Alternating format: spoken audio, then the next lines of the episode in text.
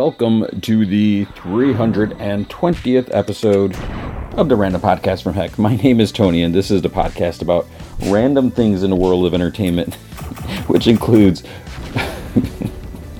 movies, TV shows, and comic books. My cat just like walked right in the room as I started this, and he's like just giving me a look. Like I don't know what what his his deal is. Maybe he needs some food. Uh, big big thanks, big shout out to Dave McPhail and Andrew Loken. They are big supporters of the show. You can be a supporter by going to Patreon.com/slash G-Man from Heck. Any amount you can commit to will be awesome. If you commit at the Rick Jones here or higher, you get access to the secret podcast from Heck which is an additional 30 minutes of podcast entertainment every single week.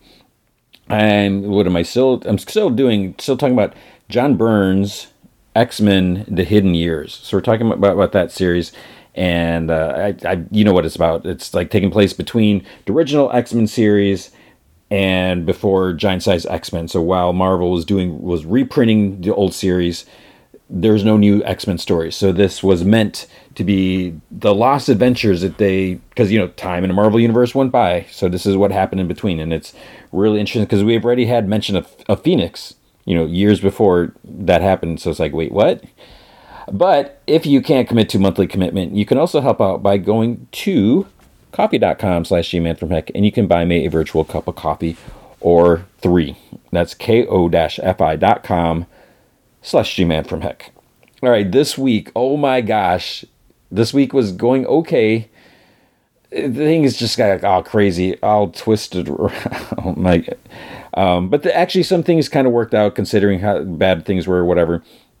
Uh, the main thing. So actually, let, us uh, what what is this show about? And I'll tell you about my. Uh, I was gonna say calamity, um, the, the little trouble that, that kind of started towards towards the end of the week. Movie feature is Taylor Swift Eras Tour, the Eras Tour. Uh, the movie based on a concert. I know it might be weird. I know not everyone's into Taylor Swift. Obviously, I I am not ashamed to admit that uh, I'm, I'm, a Taylor Swift fan.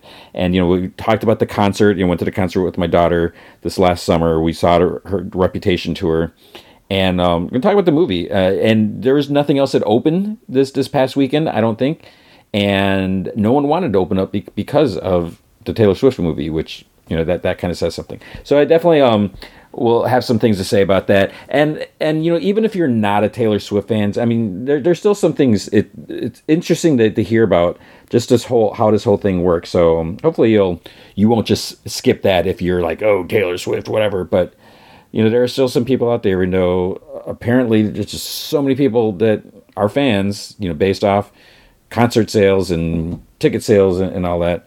But what else we have? Uh, we also have more Loki. We have Chucky, the last episode of Continental. What about Gen V, Tony? You keep talking about Gen V. I started watching Gen V, and this this kind of goes into my little little dilemma. So I come home Friday I actually come home. I got home a little earlier because a lot of times I, I, I stick around the classroom later, do some work. Sometimes I'll you know re- work on the podcast or whatever. You know, get things ready, look at you know gather up news or whatever. Have the amazing art picks posts that I do on Entertainment Fish that you know go live for Saturday. I get home, internet's out. And I'm like, what, what's going on? It's, it's like I'm like, did someone move the the modem, the, the router, whatever? And it's like I'm looking at it because there's so many cords. You know, move things around, and, and, you know, there's like the PlayStation, the Xbox, which I don't even know why I can't. I don't even, haven't remember last time I played Xbox. Uh, you know, there's so many plugs there. I have the two cable receivers because you know from the two different TVs, and and not so, so somehow I don't know what happened. I have no internet. I, I still, as I record this, I have no no internet, and I've tried. I'm looking at everything. It's like okay, I believe everything is plugged in. You know, it doesn't look like there was an, an, extra Ethernet cord that's not plugged into anything, but I don't see where that would go into because there's an Ethernet cord going to the receiver, and so I don't think it's that. Everything is like you know whatever needs to be plugged into the wall is plugged into the wall, and so I'm just you know there there's and uh, getting too technical, but it's like the broadband light is red, um, and I've done the whole thing you know, kill the power, you know, basically, you know, turn off, turn back on, you know, take the power off, let it sit, try hit, tried resetting and just everything like that. So nothing. Couldn't get the internet to work on, on Friday. So that meant I couldn't do amazing art picks. And that also meant that I couldn't watch Gen V. I was just like, oh man. So and and also I had a little bit. Uh, I, I had well actually more than a little bit. I had had most of Loki to watch too. So I'm just like, I have all this stuff, and I was like, what am I going to do? And it's like, yeah, okay, well, we're in the age of smartphones, and. What about your your your phone? Unfortunately, my where I live, I don't have the best cell service with with my internet provider or my cell provider, whatever my telephone provider. It's a uh, you know I I do have access to the internet through my phone. It's not that great. Like when I was trying to watch some of the trailers to talk about the news, I, I felt like I was back in 1997. You know, it's, it's like you know trying to watch Invincible trailer. Uh, it's just like starting and then stopping and start, I'm like, oh my god. so I downloaded the Loki episode uh, on the the Disney Plus app, and then it's like, okay, yeah, I could do that with with uh, Gen V and everything. But you know, I'm to be perfectly honest. So I didn't finish the first episode, and while I I mean, I'll just say that. So basically, I, I didn't finish the first episode. I will talk a little bit about the first, at least from what I saw. And I don't know if I'm going to pick it up or if, if, if I feel like it's just, it's getting to be too late at this point. You know, there's so many and I'm just so far behind and I don't know. So we'll, see about that. So let, let's get into the news. So, so there's also, it was a New York Comic Con this uh, past weekend and I, I think the last time I went was like 2016, and that always bums me out because you know I I always enjoyed that show, but it's just a matter of cost and, and all, all, that stuff. So I I I didn't go obviously, and there's a, a lot. I maybe I'll just start with the comic news, even though I usually do that at the end. Uh, Marvel had a lot of news, and Marvel is is great at sending out press releases. I I, I will say that. So uh, one thing is Ultimate Universe. you know, I, I, I hope people are excited for this. I'm not super excited for this, and I'm sure it's going to be cool. The the one part of me is like, you know, why are we doing this? You know, we, we had Ultimate Universe, and then Ultimate Universe went away. You know, Ultimate Universe was cool. You know, don't get me wrong, I, I really enjoyed it, and this this could be e- equally as cool. But part of me kind of feels like, why you know why are we doing this? You know, we, we have the Marvel universe. It's like, do we really need another continuity. And I know it's a way to kind of start fresh and not have like years and years of history, but it would almost seem like if you're going to do that, you know, just just reboot the whole universe, which I absolutely 1000% do not want that to happen. So it just seems weird I mean, I guess it's, it's kind of like the best of both worlds because you know you have the long running existing classic universe that we all love, but we also have a chance to kind of do things differently. And and it's not like they're going to go back to 1963 and just you know retell the, the stories, but put up maybe a glossier you know coat of paint on it it could be a chance to do something a little different. Like when we had, strangely, so bizarrely, Peter Parker dating Kitty Pryde. The fact that they were like the same age in Ultimate Universe was so bizarre. But you you could do something like that where it's it's totally different, where you can kind of take elements of you know the different uh, characters and stuff and just jumble it all up and and you know do what what you want with that and so that that's kind of the neat thing and you know maybe we'll, we'll get that. So you know ultimate spider-man that's supposed to come out in i believe january. That's to be jonathan hickman and marco checchetto and you know i always say i have like like so much respect for jonathan hickman as, a, a, creative writer. I mean I, I just think his his writing is just so you know it's, it's not that it's complex but it is de- deeply layered and, and you know there's there's a lot to it.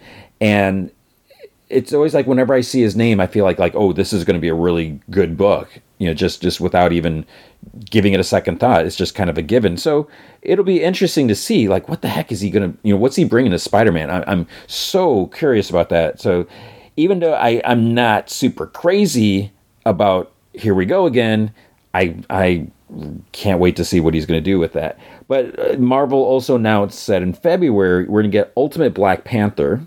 Mm, I, I mean, I'm not reading the current Black Panther, and I, I think what threw me off, I'm gonna be perfectly honest, is that space Black Panther stuff, which I was so confused, like what the heck is going on, and then I just kind of dropped off, and then I felt like I just got so behind, and then so it's like I don't even, I still don't know if that was in the main continuity or not because it's like that the Wakandan Empire, intergalactic empire, something, and I'm like, what is happening? What are those? What's going on? And uh, yeah, so I, I still don't know what the answer. And I, I, guess I don't really need to know the answer. Was that the same continuity? Was it not? Was it because I was like was this T'Challa or is this like some alternate whatever coincidental space T'Challa? I I, I kind of don't want to know. Right? Whatever. Uh, so we have that. It's gonna be Bryan Hill and Stefano Caselli. So we got a good uh good good writing or good creative team there. And in March we'll get Ultimate X Men by Peach Momoko. So I'm I'm curious about that because you know Peach Momoko did those. Uh, um, what were they? Those like samurai, like I don't want to say samurai X. They weren't all samurai, but it was like kind of like uh, kind of like like Japanese stories, like like stuff that would be like. I mean, her art is just so so pretty, so so amazing, and it's something that would be like on an old you know scroll or something, and but we'll, we'll see. Uh, I mean, I really don't know what the. Uh, I, I mean, yeah, and they're all supposed to be ongoing series. So it's not like just like here, let's do some miniseries, test the water. So okay, we'll, we'll see about that. There was a, a I didn't actually watch this because of my my internet, but they they put out a trailer for Gods G O D S. Uh, the first issue, I'm I'm intrigued with the first issue that came out. It was last week, and this trailer is supposed to show like things to come, like their involvement and all that. I don't know how I. I mean, I I wasn't blown away by that first issue. I am curious. So, I mean, maybe the, trailer could could have sold me more, but I didn't watch that. There's also going to be Avengers Twilight, and of course, you know, silly me. You know, the first thing I'm thinking about is you know Edward, Jacob, and Bella. Bella. Uh, but it has nothing to do has nothing to do with vampires or werewolves or or anything like that. No no Breaking Dawn or um, was it Moon Blue Blue Moon? What was the Moon one? It's the second movie. Was it Blue Moon? Moon Moon Night Moon Moon Moon Night? No. Um, oh, now Full Moon? No. Night. Well, I, this is driving me crazy. I, it's so stupid. Anyways, um, what was it? Breaking Breaking Dawn. Edge. I can't even think. I don't even know. I think Breaking Dawn was the fourth one. I don't even know what the third was. There only was there three and then four movies? Whatever. This is not what we're here for. So, Chip Zdarsky uh, is doing Avengers Twilight. Uh, Daniel Acuna is doing the art. And this is six issues. It's coming out in January 2024. It's supposed to be like a kind of like a future story. It's like, oh, yeah, we've seen that a million times, right? But it's supposed to be a little different. And, you know, one of the things is like Captain America No More. It's like, what? But Captain America's still there, and I, I guess just things have changed, and Captain America's just you know there's no room for he's just like I I'm not Captain I can't be Captain America, and so we'll we'll see what that's going to evolve and, and how it'll be different from you know just like the regular stories that we we've seen. So Magneto died in an X Men X Men Red series. So I didn't even see his death, but I remember. Uh, so this is like when they're on Mars or Arakko or whatever they're they're calling that place, and some of them like I know Storm and Magneto. They're like, all right, you know. You, we're supposed to be un, unstoppable, whatever, because we can die and, and just be brought back. I'm going to destroy my cerebral memory matrix, whatever thing. I'm living on the edge. with Aerosmith, and, uh, and, then he ended up dying. He's or sacrificed himself or something like that, and he's been dead. He's coming back. There's going to do an X Men or Magneto Resurrection 2024. It's supposed to be four parts. Uh, Al Ewing and Luciano uh, Vecchio or something like that. I, I think that's what it was. And um, all right, we'll see. I mean, you got to have Magneto. It's it's it's just it doesn't make sense not to have Magneto. There's also uh, some stuff. I think this might be coming in like Fall of the House of X, and there's Rise of the Power of X. I I, I don't know what, what's going on with that. So a lot of Marvel stuff, which is cool. Um, as far as DC, I thought there was something DC. I did not get any press releases from DC, so I'm not really sure. But I remember there, there I I thought I, I saw something. Um, hmm, I can't think of anything. I'm, I'm sure I'm going to remember it as soon as I'm done recording. Um, one thing I guess I should mention is sort of DC, but not really. Uh, Keith Giffen, unfortunately, sadly passed away, seven years old. Uh, you know, Keith Giffen did, Lobo, uh, Rocket Raccoons, lot, lots of stuff. So, I mean, it's always sad. It's sad when anyone you know passes, but you know, it's just like such a such a legend, and um, he he's someone that I never had a chance to talk to or interview or anything like that. So, so um, that's sad, and uh, you know we should celebrate his life, and hopefully he was with family and friends, you know, at the at the end. Other comic news: uh, Ghost Machine, big huge announcement. So Geoff Johns, um, Brad Meltzer, Francis Manapul, Peter Tomasi, Jason Fabok, uh, Gary Frank, Bryan Hitch, uh, so all these creators are basically doing like a comic company basically or comic imprint whatever. They're going to be going being published through image which which is cool because uh, I, I, really I really like image. I really like how image runs things. And but the main idea is that you know these are it's all about the rights creator rights. You know they're, they're doing these different universes and you know they're going to own everything and you know whatever merchandise and all that. So I I I can't wait to see what, what's going to happen. And you know you have all these massive names, which is you know always impressive. And I, I guess the idea is you know they're going to finish up whatever projects they may be doing, and they're supposed to be exclusive to this. So I just find that interesting because uh, you know it's like what does that mean for Geoff Johns? You know, is, is Geoff Johns not going to be doing DC stuff anymore because you know he's he's kind of moved away from that, and you know DC's been under so many restructuring things. It's like I don't even know, you know, what, what what's happening there. But I I mean Justice Society of America. I love Geoff Johns' work on there, and I've never been like a huge fan of the characters. And whenever they pop up before like that, it's like okay, yeah, that's fine. But there's something I don't know what it is. I, I I'm I'm not just like kissing Geoff Johns' butt or whatever, but there's something about when he writes those characters because you know it was his run on on the other Justice Society of America series. I mean, that's I I got into it even though I was like, I don't care about these characters, but I'm I'm loving this book. And you know, he made me care about the characters. And you know, just like that that Stargirl series we have, it's like, oh, so. I always hope whenever you know they, they you do stuff like this, you know when when create and I'm all for it. You know, it's like yeah, this is awesome. Creators can do their own thing, creator rights, and all, that's just great. They can create stuff for themselves, own everything, and you know that that's you know it should be like that. But at the same time, it's like you you want these awesome creators working on your favorite characters, and uh, you know, so it's it's just like when you say exclusive, it's like I, well, I hope that they would still occasionally maybe come back and do something every now and then with with you know because we we love that too. I you, you know having Geoff Johns write Geiger and um, G Robot Joe. What was that? That was, I feel like that's not it. Um, those are are cool and everything, but it's like you know, I, I would love for him to do another Stargirl series, and so we have that. And even like like Scott Snyder, um, was Scott Snyder doing something back at DC, or maybe I don't know if that was a rumor. If I don't know if there's any truth to that, doing something. Um, I don't know. Speaking of, of Scott Snyder, so Scott Snyder, Frank Tieri, um, artist Ryan Smallman, they are going to be working with Tom Hardy, the, the, the guy who played Bane. Uh, so Tom Hardy is going to be the creative collaborator, as I think it's called Arcbound, and it's it's a, like a twelve issue series at least in, in the beginning.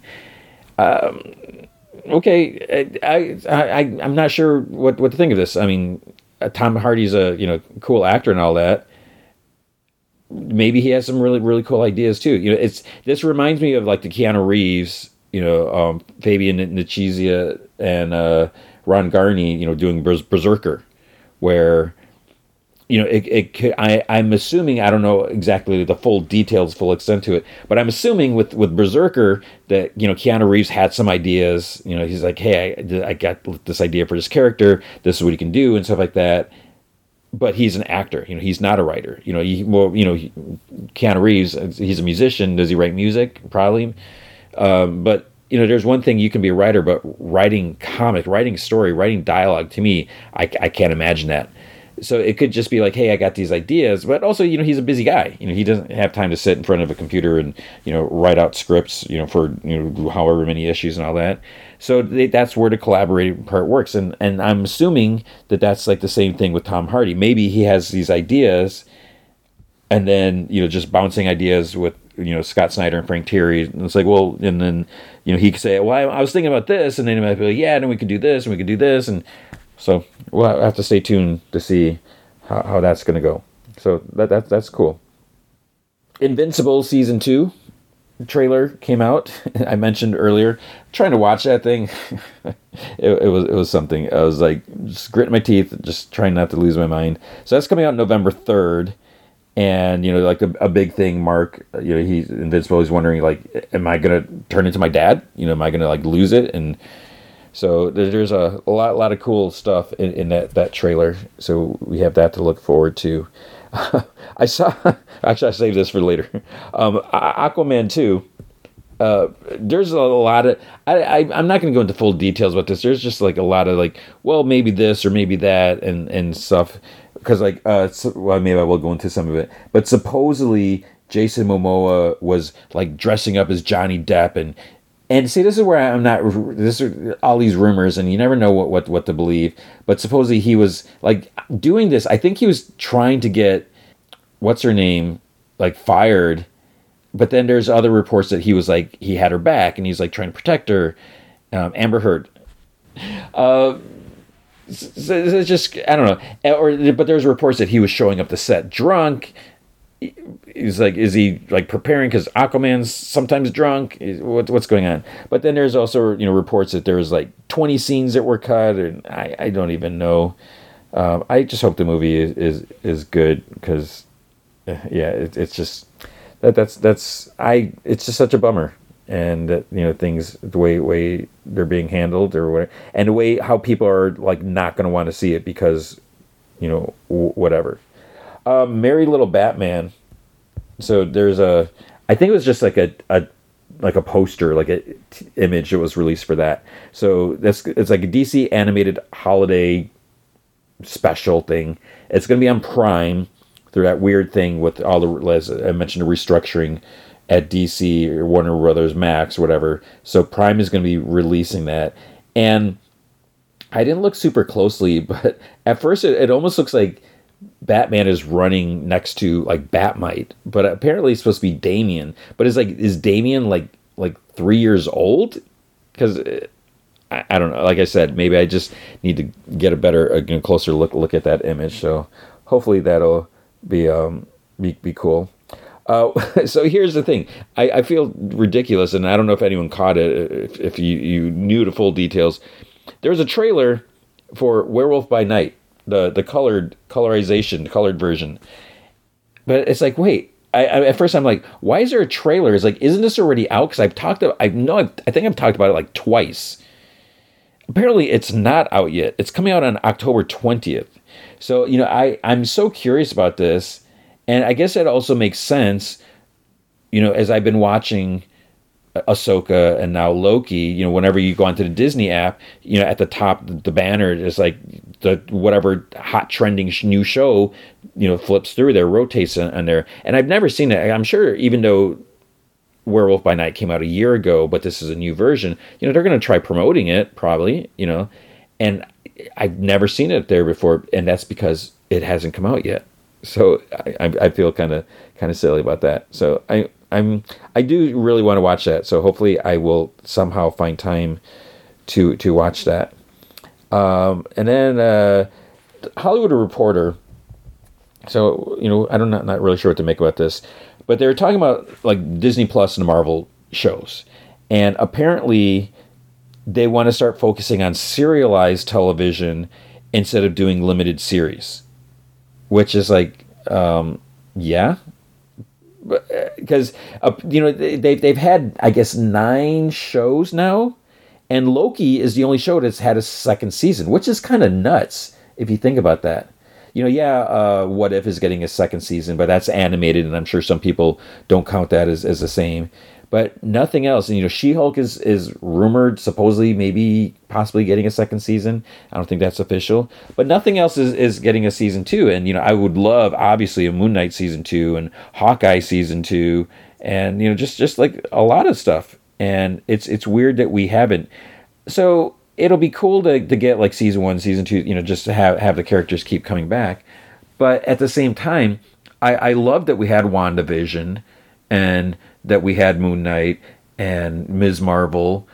I I kind of I feel like if we just do like serialized television, you know, depending how they, they they do it, like let's say they do, okay, we're gonna do a Ms. Marvel ongoing, you know, show, you know, you're gonna get season one, two, two, three, whatever, but then we're not gonna, you know, then that means we're not gonna get like Moon Knight or some other, you know, Brother Voodoo, which I don't want really want Brother Voodoo, but I'd watch it you know we're, we're not going to get these other characters that get their own shows because it's like oh no we're only doing something that's probably going to last that's going to have more than one season. They could do guest stars. I mean maybe that that would be a way you know let, let's let's bring in whoever and see what the reaction is. But i think that just seems kind of risky because you know you're if you're going to cast someone as a guest star you want to you know you want to do the casting right because if you're going to bring in someone who hasn't appeared yet you know you you there's opportunity there. So you're going to cast someone try to get some really cool actor to do the role and then maybe not do anything else with them. And then it's like well you know now we can't use that actor in something else. I don't know. We'll see I don't know. I, I really don't know how I feel about that. Um, speaking of, of, other shows, Daredevil, Daredevil Reborn, apparently record scratch. They're they're like, yeah, we're we're throwing all this away. Apparently, the writers were like let go, and and the unfortunate is like writer strikes over. Guess what? don't don't don't come in on Monday because we're we don't like the scripts. They're, this this is just really not not what we want to do. We're just going to start over. So even though they've you know they've filmed stuff already, they have stuff. They're just they're starting over. I I think they it was said that they might still use you know be able to use some footage, but they just have to start over. And which is I how is that going to work? Because if you're letting go to writers, and then you still use that stuff, then you know you're still going to have to credit them pay them, which maybe they're like, well, that's fine, you know, we're, we're or maybe they were already paid. I don't know how that would work. You know, they, they would still have to get some acknowledgement and stuff like that. But apparently it's just like, yeah, this is working. Because I think the rumor was Matt Murdock, or, you know, he, Daredevil doesn't show up in costume until the fourth episode. And it's like, wait, what? That that's you know you should have him at least by the you know at the very least second episode you know if the first episode is going to be a build up or whatever so that just seems weird but I, I don't know. Uh, then uh, there's a trailer for Scott Pilgrim takes off. When did they add that takes off? I don't. I think that was a new thing. Was that just just now? They just added that. Cause I got I got the press release, you know, new trailer, and the trailer looks amazing, and I'm so I'm so impressed. Just stuff. I mean, if you think about it, they got like the entire cast the live action movie to come back and you know do voice work. And it, it's not it's not like they're just taking they're not lifting the audio from the movie and adding it to the animated because you know it's things are different. This is not a straight up adaptation you know it, this there's gonna be it's the same basic premise but there's gonna be lots of tweaks here and there and just it's just crazy. It's so cool that they got everyone back. So I, I'm, I'm really looking forward to that. So you can check out that trailer if you want I actually watched it, even though usually by this point I was like, yeah, I don't need to see another trailer. But yeah, so so that that's gonna be cool. Um, that comes out on November seventeenth, and you know, um, so this is kind of cool that we're we're we're getting um, more shows since I'm kind of running out of shows, and if I don't do Gen V, we'll see that. Um, it's always about Invincible. I uh, I think it said again because of my my internet. I think the first season might be split or something like that. I could be wrong. I hope they're not dropping like half the season at once and then the other half. But what I do know is they said that it's not going to be as long of a wait between season two and season three. because you know with season one, and season two, it was a longer wait. So they're apparently already working on season three, which is cool. So we, we have that. And then uh, the last bit of news, which I, I should have mentioned earlier, but a rumor supposedly uh, it's like who even how you hear about Jason Momoa is possibly being uh, announcement of being cast as Lobo sometime in 2024 they're going to announce that. It's like okay it's like your sources tell you yeah we're going to wait till 2024 to know which i mean i guess if you think about it it's like okay let's uh let's get people to watch aquaman and then maybe let's wait till Blu-ray, you know, home sales, whatever. And then it's like, okay, guess what? Uh, Jason Momoa is not going to be Aquaman anymore. Um, you know, we said maybe there's possibility to come back. No, no, no, no. He's not going to happen. He's going to be Lobo. I guess that may, would make sense. You know, from a business strategy, you know, whatever, because you want people to go see Aquaman. I want people to go see Aquaman. You know, people should, and it it doesn't matter if there's never another movie because when you watch things you know you don't it's not always guaranteed that there's there's a sequel. Like the creator that movie that i talked about two weeks ago there's no plans for a sequel. And it, by knowing that does that mean you're not going to go see it? Is that that's just that's silly. You know because sometimes the story is just a story. And and then if there's enough demand or interest then maybe there will be one. So yeah we'll, we'll see about that Oh, and then there's also I saw on Facebook. I don't remember who what it came up. I think it was like a sponsored thing, not something I followed. But there's a, supposedly rumors that Warner Brothers might be sold again. It's like, wait, really? I don't even know what's going on. And that, that there's a possibility that the DCU, the, the James Gunn's uh, visions, whatever, could be thrown into a, whatever a loop, a blender. I don't know, but yeah. So there's a, that's it. that's gonna be news for the week. All right, with comic books, uh, uh, I didn't, I didn't now. I have an excuse this time because of the internet. It was hard for me to read everything, but I, I think I, I read most stuff. I mean, luckily there wasn't a whole lot. It, fe- it felt like it was a little light, and uh, I don't know if it's because of Comic Con or whatever.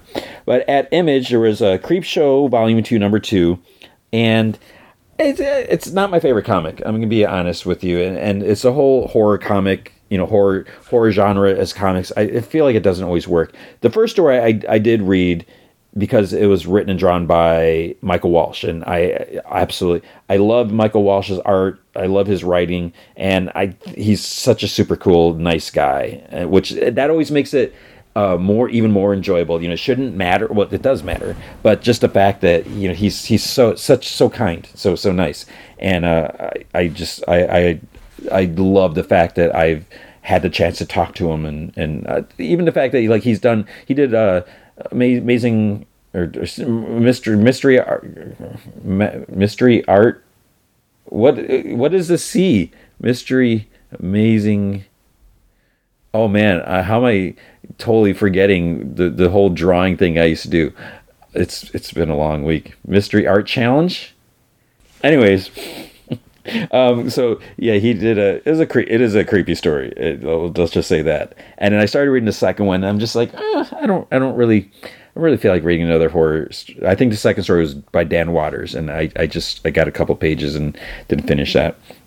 You see, Dark Ride Volume 2 came out. You should read that. Then there's a, a bunch of other stuff, like uh, Destiny Gate number 1 came out. I didn't read that. I'm a little confused here because Fishflies number 2 came out. I already talked about Fishflies number 2. I already read Fishflies number 2. I don't know, did I read it early, earlier than I was supposed to? I, it's it's a great series, and, and I, I feel like I already talked about it, and it's just it's a I and I I'm always hesitant like how much I should talk about it. Like I don't know what spoilers and, I don't remember at this point I don't remember what the cover looks like, but it, it's written drawn by Jeff Lemire, so you, you, should definitely be reading that. Haunt You to the End number five came out.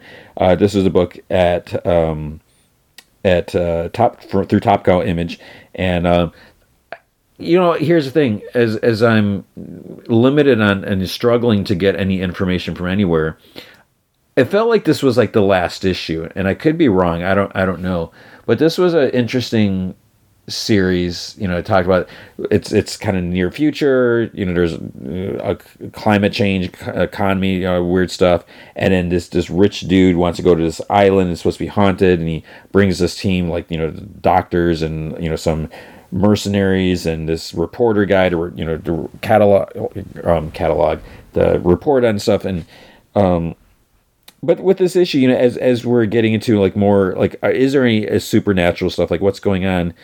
I, I, was kind of falling a little little off it um so i i don't know. Um there's haunted girl issue one so i, I was gonna read that. I, I didn't get a chance to read that. Um kaya number 12 this was a nice issue. It was it was almost like um not really like a intermission or anything, but it, it's it, it kind of felt like I'm not trying. I don't. I definitely. It's not filler, but it was like it, you know. It's it's sort of like a one off, like in between our next you know big grand adventures. The main portion of it is dealing with the the robot dude that was like you know causing problems and everything like that. So it's interesting to see him like reporting back and and the fact that he didn't um, succeed in, in his mission, and uh, they're like, yeah, that's that's fine, but this is kind of like sort of your punishment if if you you know you don't finish the job type of thing. So that that was interesting. And then we do see Kaya and and you know her her brother and uh, it's like almost like we're thrown into like wait what what are they running from? What is this? Where where what sort of trouble have they been getting into? And then uh, how that was I, I enjoyed that how that was handled um, Midlife or How to Hero at 50. So this is by Brian Buccellato, and um, I, I, I enjoyed this. This is interesting. Um, and as as Brian mentions in the the end, there's some similarities. You know, some some you can and you know just knowing him and depending on how how much you know about him, you know, because I think his Instagram's like public. You know, like there's some some of his his personal life is is out there, so it was, for me, you know, being close to Brian, it, was kind of it was kind of fun in a, way, in a way to see this. So what the story is, you know, you have this dude. He just turns fifty.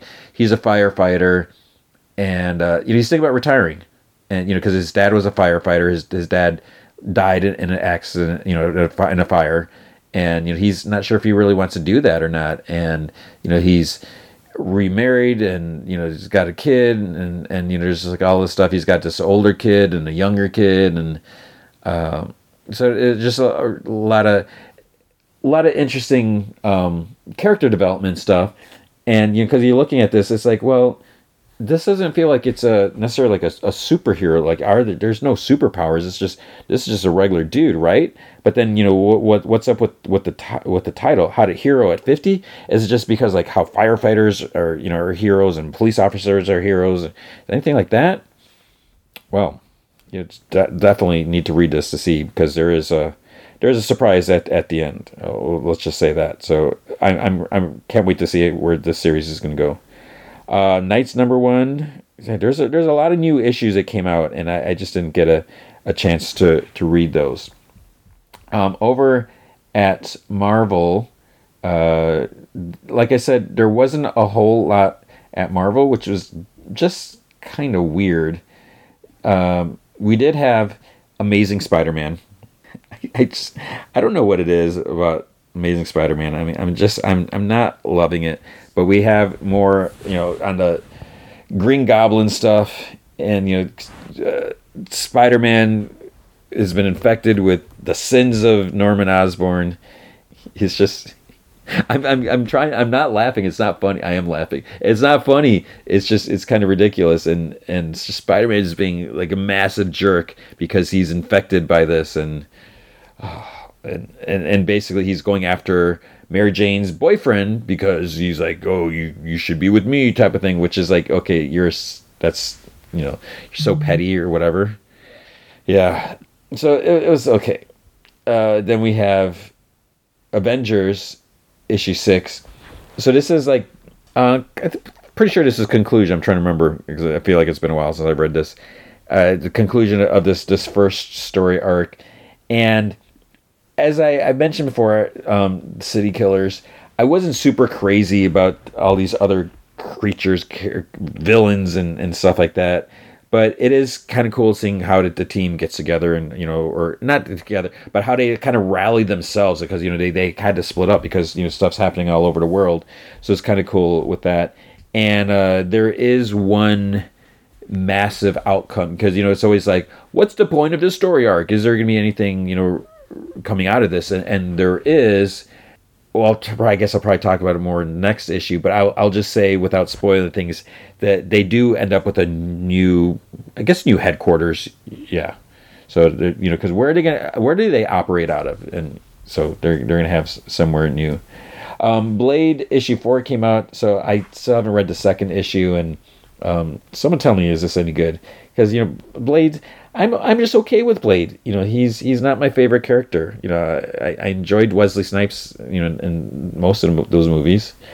There's Captain Marvel. So this is Assault on Eden. When this came out, when this came out, this this just just came out. but with this, I'm like, okay, this is new number one. Uh, so written by Anthony Oliveira, um, art by Il- Eleonora uh, Carlini and I'm like, is this a is this a new is this a new ongoing?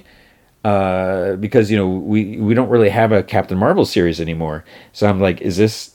I guess I should read this because if this is the first one, I don't think I think this was just a one off because you know with with the that the the subtitle whatever Assault on Eden, and this was okay. It, it, was it was a fine you know Captain Marvel story. I didn't love it, uh, you know, but there's there's more stuff with uh, not more stuff, but we, you know we do see Hulkling and Wiccan in here, and you know stuff with the the Skrulls and the, the Kree, and it was, it was just it was fine. And then there's a Monica Rambeau uh, backup story, and it was weird because I was I was kind of skimming through it, then it, it, almost felt like it started like a new story, but I guess I think it was the same story, so that was fine. Then uh, Cap, Cap Wolf and the Howling Commandos. Now, normally when I'm like, okay, I don't have a whole lot of time to read, and you know, so I'm I'm very choosy with what I'm going to read, and you know, it's because I don't have a lot of time. And but I was like, I, I love Captain America. I kind of like Cap Wolf, even though it was, it was pretty silly. And I was like, okay, I'll check this out. Uh, the the main thing, what, what I thought this was going to be, I was thinking is like, okay, is this going back? Is this one of those stories where we jump back to a certain era in comics and tell another story? So like, you know, Black Suit Spider Man or um, like the the Maestro, Hulk Maestro books, and I feel like there's something else I'm totally blanking on. It's not that. It's it's not like okay, so Cap Captain America was a werewolf for two issues or three issues. Here's another adventure to happen in between that we never told you about. it's uh it goes back to you know because Howling Commandos you got like Nick Fury you got you know it's back in, in during the war. And I guess my my big question about this why isn't this a what if story? You know because they're, they're talking about how in this world Captain America becomes a werewolf basically blah blah blah or something like that so it, it's weird because they could have just called this "What If" and gone with it, but it's almost like they wanted to keep it separate. So I don't know because like if you call it "What If," I guess there's a question of would that be a good or bad thing? You know, because if it's "What If," you have that name brand, and some people might say, "Okay, this is cool." But on the other hand, if it's called "What If," some people might dismiss it like, "Oh, this is an imaginary story." Because like, you know, like even for me, I when I look at the cover and just you know even the name, I was like, oh, this is uh, one of those kind of semi-retro adventure stories. Okay, uh, if it was a what if, would I have still read it? Maybe, probably, most likely, because again, it's Cap Wolf, and I, I, I think that's ridiculously interesting. Uh, so yeah, it's um, it, it's worth checking out. It, it was decent to, to see this different, you know, going back and, and seeing how Captain America might turn into werewolf during World War II. Uh, then there's Guardians of the Galaxy number seven. I didn't. I kind of skimmed through this. You know, I'm, I'm, not loving this series. Guardians of the Galaxy is supposedly dead, or are they? You see, you got Wiccan and Hulkling on the cover here. There's one part, and again, I don't know if it's just, uh, but there's. A, I think it was Hulkling. Uh, Wiccan, I think, gets grabbed by some some uh, let's just say some creatures or something like that. And I think he's like, "Get your hands off my husband." It just it seems like the fact that they said husband, it's like they're saying, hey, just in case you weren't aware, these two characters are gay. Which you know, I, I, I, I'm, I'm glad that they're. I'm not glad. I'm, ha- well, I am glad, but I'm happy that they're married. I think that's awesome. The fact that you could have two gay characters, two characters that are in love. I don't care if they're male, male, female, female. You know, male. Well, I was gonna say male dog. Probably shouldn't go there but you know you don't get character many characters that can actually get married in comics because they don't want to shake up the status quo what you know how come spider-man can't get married oh no you can't have a married superhero so I, I love the fact that we can have these two characters who are clearly in love that they can be married and and the fact that they're gay that's even better because it's like we progress so much. You know back in the days you couldn't even have characters that were were gay or bisexual or anything because people like oh that's not real. That doesn't exist. We won't tolerate that. But when, but when in fact you know I, I don't know. It just seems like like because like you never hear Reed Richards like get your hands off my wife when he's talking about Sue. I don't know. Maybe I'm, I'm just you know being silly about it it's still elements of Groot Grootness Grootfall all that uh, I don't know Okay, then then there's DC Comics, and I didn't read anything from DC. So, um, full disclosure, I mean, let's be be perfectly honest here. So, I haven't been um, keeping up with DC as much. So, as as um, it's it's not a secret, but usually outlets um, get early access to comics. I mean, that's how. That's the only. It's like it is a lifesaver. I mean, I cannot imagine. You know, especially with my day job, just trying to do everything, being like a one man person. It's it's impossible to, to do everything because even when when I was doing Comic Vine, when that was my full time job, I couldn't read all the comics. You know, like if you know Matt would read certain stuff, and and you know Matt was reading Saga. He was reading um, what was that other one that he he really liked? Uh, the the Lewis and Clark um, is an image book. But anyways, and you know, uh, you know, uh, Greg would would read uh, Ninja Turtles, and you know, so there there are certain things where you know other I knew that they were going to read those those comics. So then when it came to comic talk on a podcast. They, you know, they, they could talk about those, or like what Corey, you know, when he was on a podcast, you know, he was would read certain things.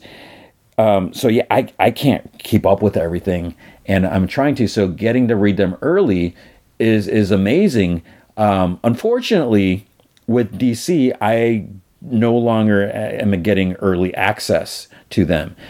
I, I'm assuming part of it is because of whatever structural changes, as you know, Image and Warner Brothers and or Discovery, whatever, and all that.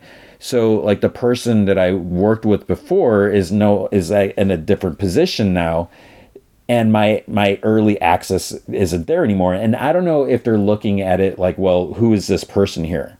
You know who is this tony guerrero guy? I mean i've been i've been working with dc since 2010 if not earlier. You know i've, always had a great relationship with them and i feel like i still do um, at least with you know a couple of the other people that I, that I talked to you know and uh, you know there, there obviously there's been so many people that have come and gone and moved on to other things so yeah, I don't get that early access because I used to actually often I would spend like Sunday afternoon I would start reading some of the DC comics and especially like eating lunch or whatever it's like you know read some comics and just to try to get get an you know early whatever.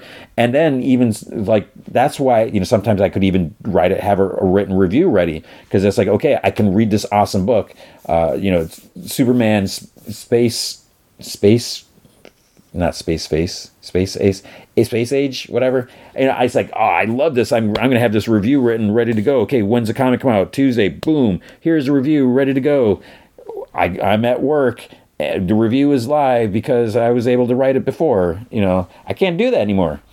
That's the that's the bummer now. Uh, that I'm you know trying to keep up with with, with them so that that's my lame excuse. It's not not not I'm not it's it's a it's not a valid excuse. It's a weak excuse because you know I'm, I'm my job on this podcast is to talk about everything and even and you know I, I feel like I could maybe try to rectify things you know or try to talk to someone else but I almost I don't know it's kind of like the principle of it you know I I don't know maybe someday I should try to get this fixed but it's it's um I am. I'm a little.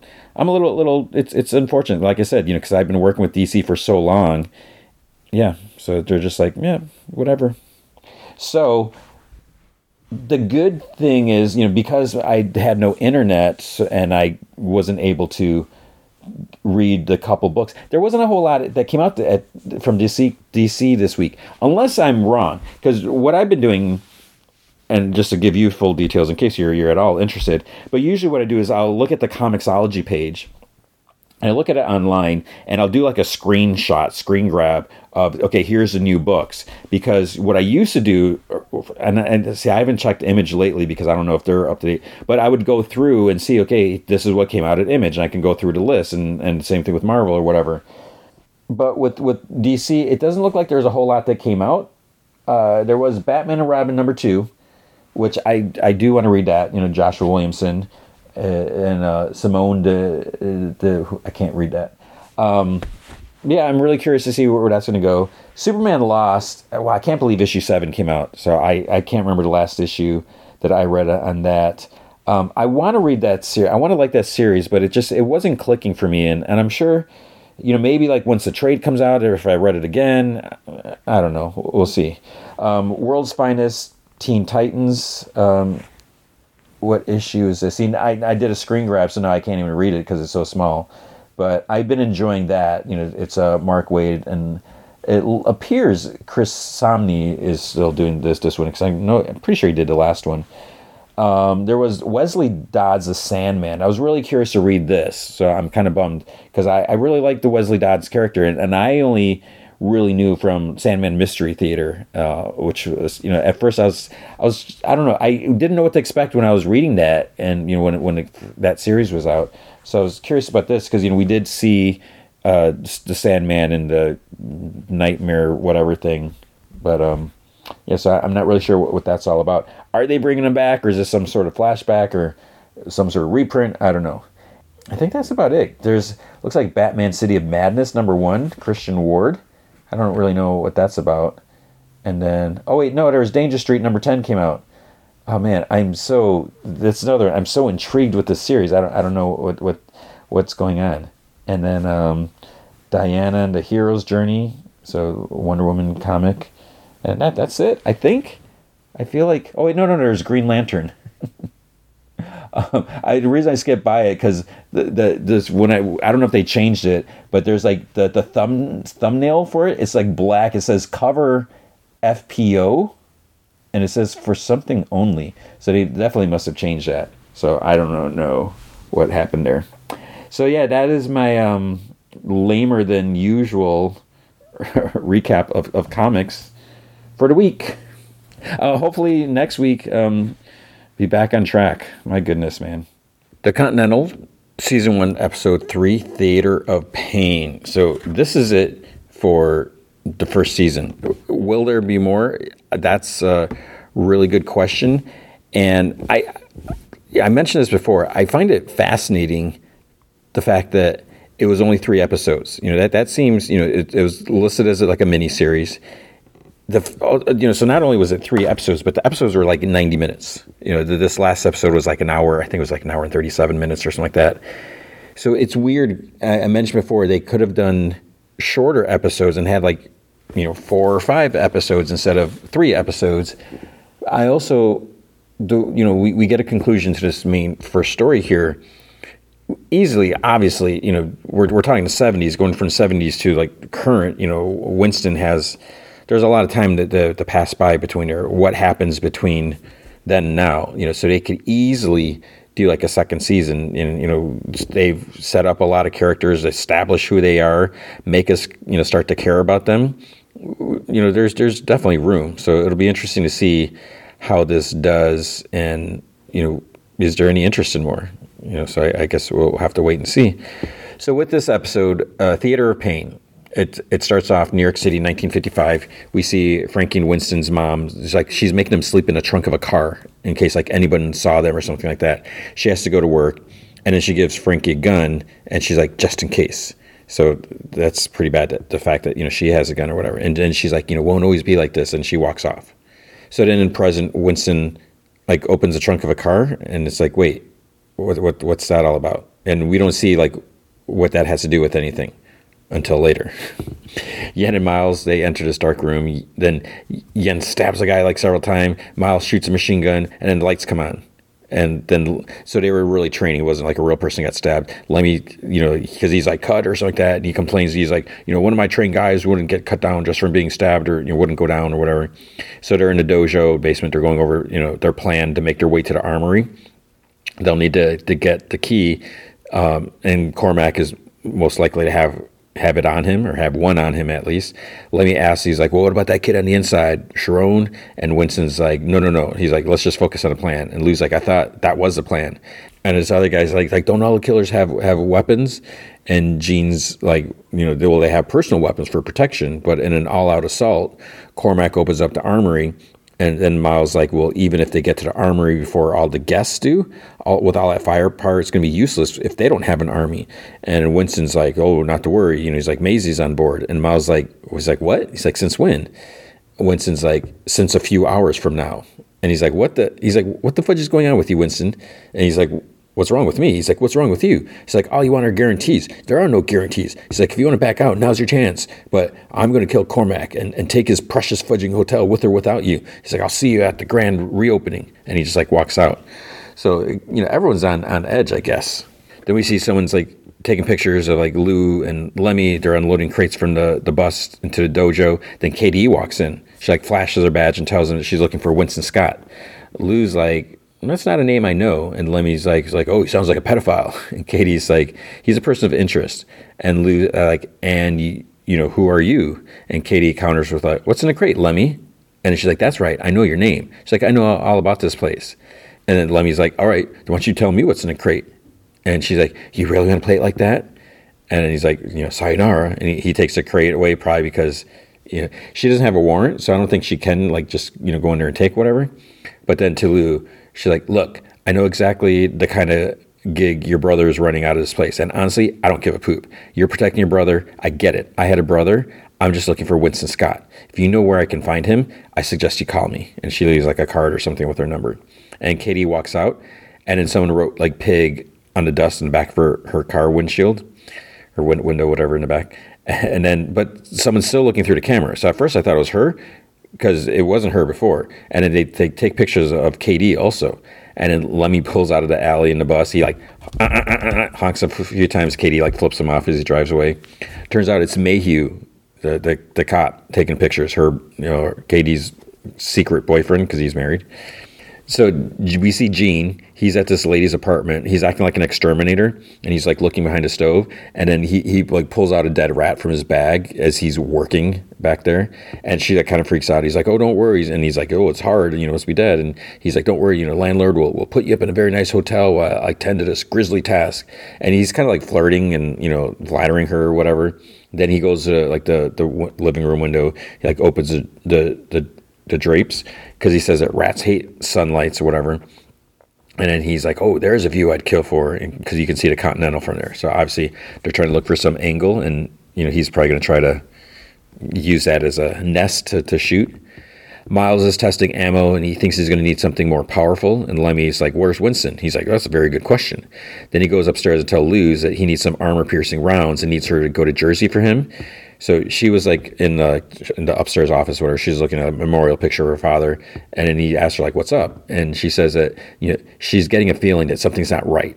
And Miles thinks that she's talking about the plan, and then she says, "No, no, that's not it." She's like, "Did Dad know that, that Jenkins had a room at that place?" So Gene, and he's like, "I guess." And she's like, "Mm-hmm." And she's like, "What about this new Chen mother trucker forcing us to put a cigarette machine up in here?" And Miles like, "Why you put me on the stand?" And she's like, "For some truth." Then he's like, You don't want that. He's like, Trust me, you don't. And she's like, You want to know what I think? I think you jumped at the opportunity to go to that hotel because you'd do anything just to be different than him, anything to be the opposite of what he stood for. How's that for some truth? And he's just like, he's quiet and he's like, It's all lies. He's like, Let me know if you can make that run to Jersey for me, okay? We're running out of time. And he leaves and like a tear goes on her, her face. Bus switch, there's, you see it like a public bus switches out of service, and then the twins are standing outside. So they ask the driver to. I think they, they I thought they told him to disembark the, the vehicle, but then the, the the lady twin slams him back into the seat with her butt, you know, with her boot. She just like kicks him down, you know, keeps him hold, is holding him down, and Charon's behind him. Then he's like, "Sorry to disturb you, but do you recall the man that paid you to have a private meeting with me? We need to know where you dropped him off." And the bus driver tries saying, he's like, I make dozens of stop a day. He's like, I don't remember, whatever. And then the, the lady twin like slams him down again. And then he's like, there's a hotel near a park. He's like, I'm not sure which one. Then Charon suggests that he be more specific. And then the, the, the dude twin gets his gun ready, like closes the door, and a driver yells, he's like, That's everything I know. He's like, I dropped him off the Rose Hotel. And then he gets shot in the head. So it's like, uh, way to go, Charon. You just got this bus driver killed. Winston's like pacing then he's surprised because Mazie, you know, shows up behind him and she's like, "You have five minutes," and he says that he couldn't get it out of his head. You know, she didn't want his money, and she's like, "And yet here we are at a bank." So it looks like an older bank, or I don't know if it's like just deserted, if it's even running. He starts talking about his mom working nights when he was a kid. He's like $16 a night, scrubbing floors at a bank like this one. He says that he remembers her coming home one night to find an eviction notice nailed to their front door. Their drunk, useless dad was was crying. Her, his mother had pride, so next day she marched over to bank with him and Frankie, found a loan department. They could only watch as all that pride vanished as this man in his suit told her to take her dirty kids and their homemade clothes and get the hell out. He's like, then his mother did something that he never saw before. She got on her knees and she begged for money. And Mazie's like, she submitted to a man in a suit. And Winston's like, and he just snarled at her. Don't you know what this place is? Who the hell do you think you are coming in here? And my mother, she looked up from her knees. He sighs. And she said, I'm the person who cleans the, these floors. You asked for my story, Mazie? Banks have always made it their business to break the poor. And even an empty one like this, it sits as a symbol, casting a shadow over the less fortunate, which is why I felt it was only right that in your neighborhood, you should own this one. And he's like holding like the deed or something like that. He's like, put it to better use. So Mazie's like, you bought me this bank?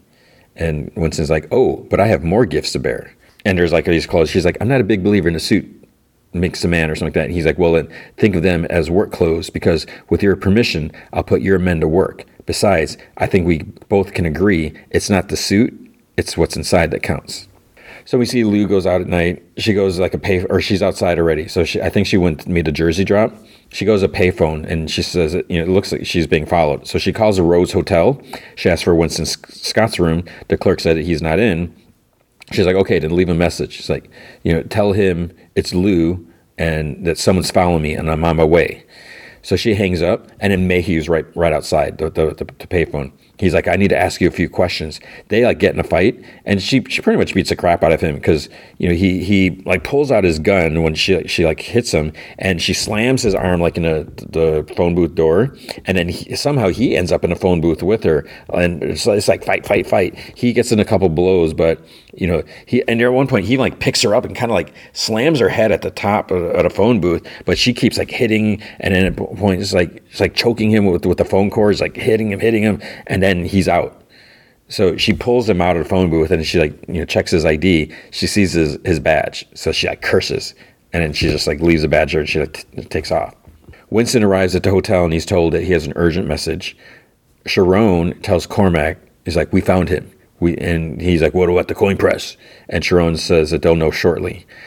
So then he's like, "Charon, prepare the elixir." And he's like, "Sir?" He's like, "You know, the fun fumes. I need my medicine."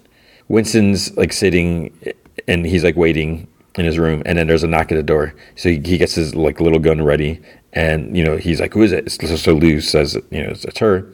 So he's like what are you doing here? And she's she's like there's something that you're not telling me? And he's like what are you talking about? She's like i'm talking about cops. And she mentions like earlier a pig came poking about asking about you. Tonight another one followed me. She's like how were we even on their radar? He's like i, I have no idea we see Cormac, he's like praying or something. He says, you know, things are getting dicey around here. Return this prodigal son to me, and I promise I will rain your justice down upon him. And this is the, the part that's so annoying is like when you get these these he's so crazy that he thinks that he's like worthy you know of a God's praise or attention or whatever. And then he's like, I scratch your back, you scratch mine. It's like, wait, what? So it's like, okay, you're you're willing to kill some. You killed a cellist but God's supposed to be like, okay, yeah, what, what do you need? I'll, I'll, I'll, get you something. Meanwhile, we see Charon's like he's pouring like some blue liquid on a towel or something like that. I don't know what this was. Uh, Cormac he starts like he takes a towel and he starts like huffing it like he's like the high table wants to send me to the glue factory. This is my house. I was ordained. It's like okay, whatever. And Charon's like absolutely no one will ever take it from you. He's like from us, Charon, from us. And then more huffing. And he's like, and the audacity of that adjudicator to mark me with an expiration date.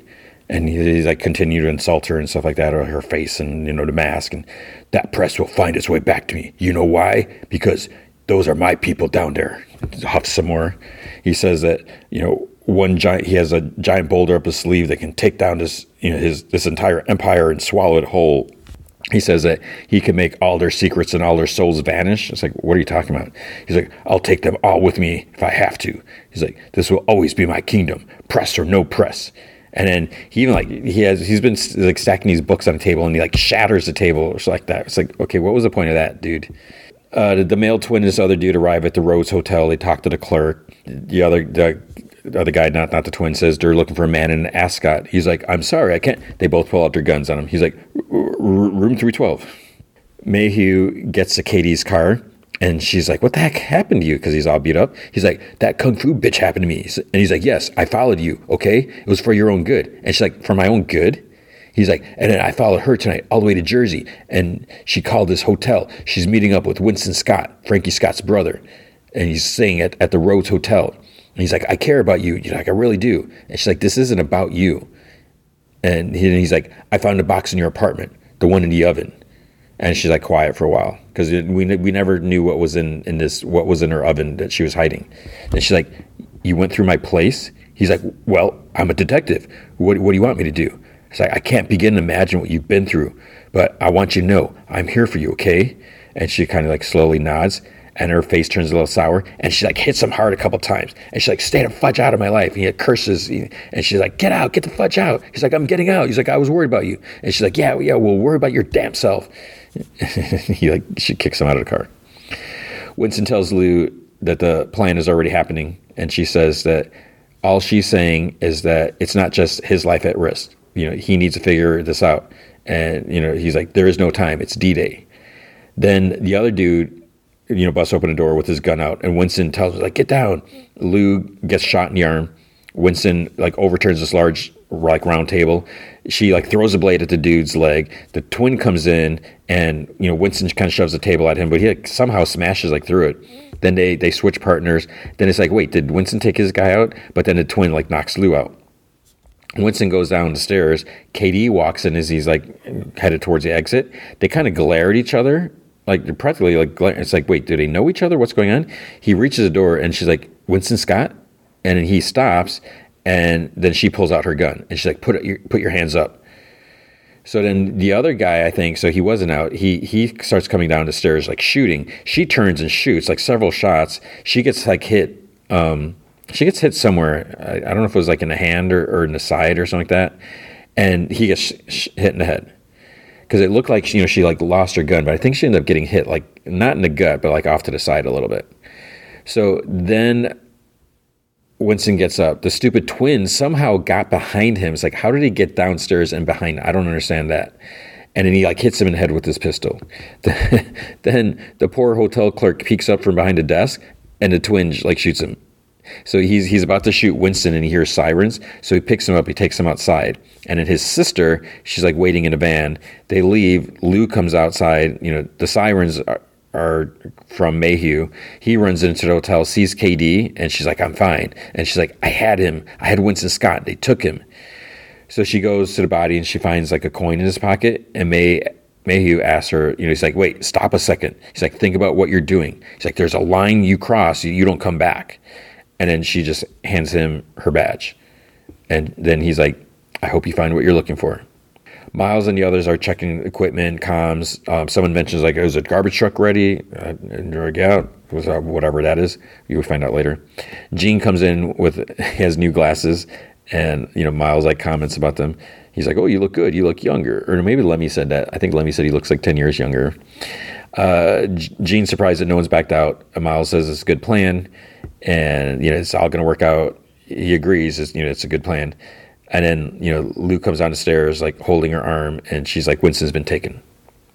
So KD goes to the Continental and she goes to the, the desk. She's like, I'd like a room one night. So that lady, she's like, Have you been with us before? KD doesn't answer. She just like slides a, a coin across the desk. And then she's given a key to room 818.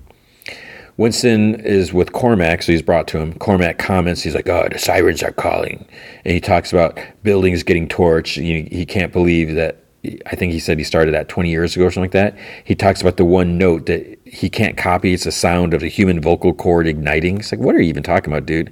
Then he says that uh, he tells Winston his brother once confessed that he was haunted by the screams of the, the unfortunate family.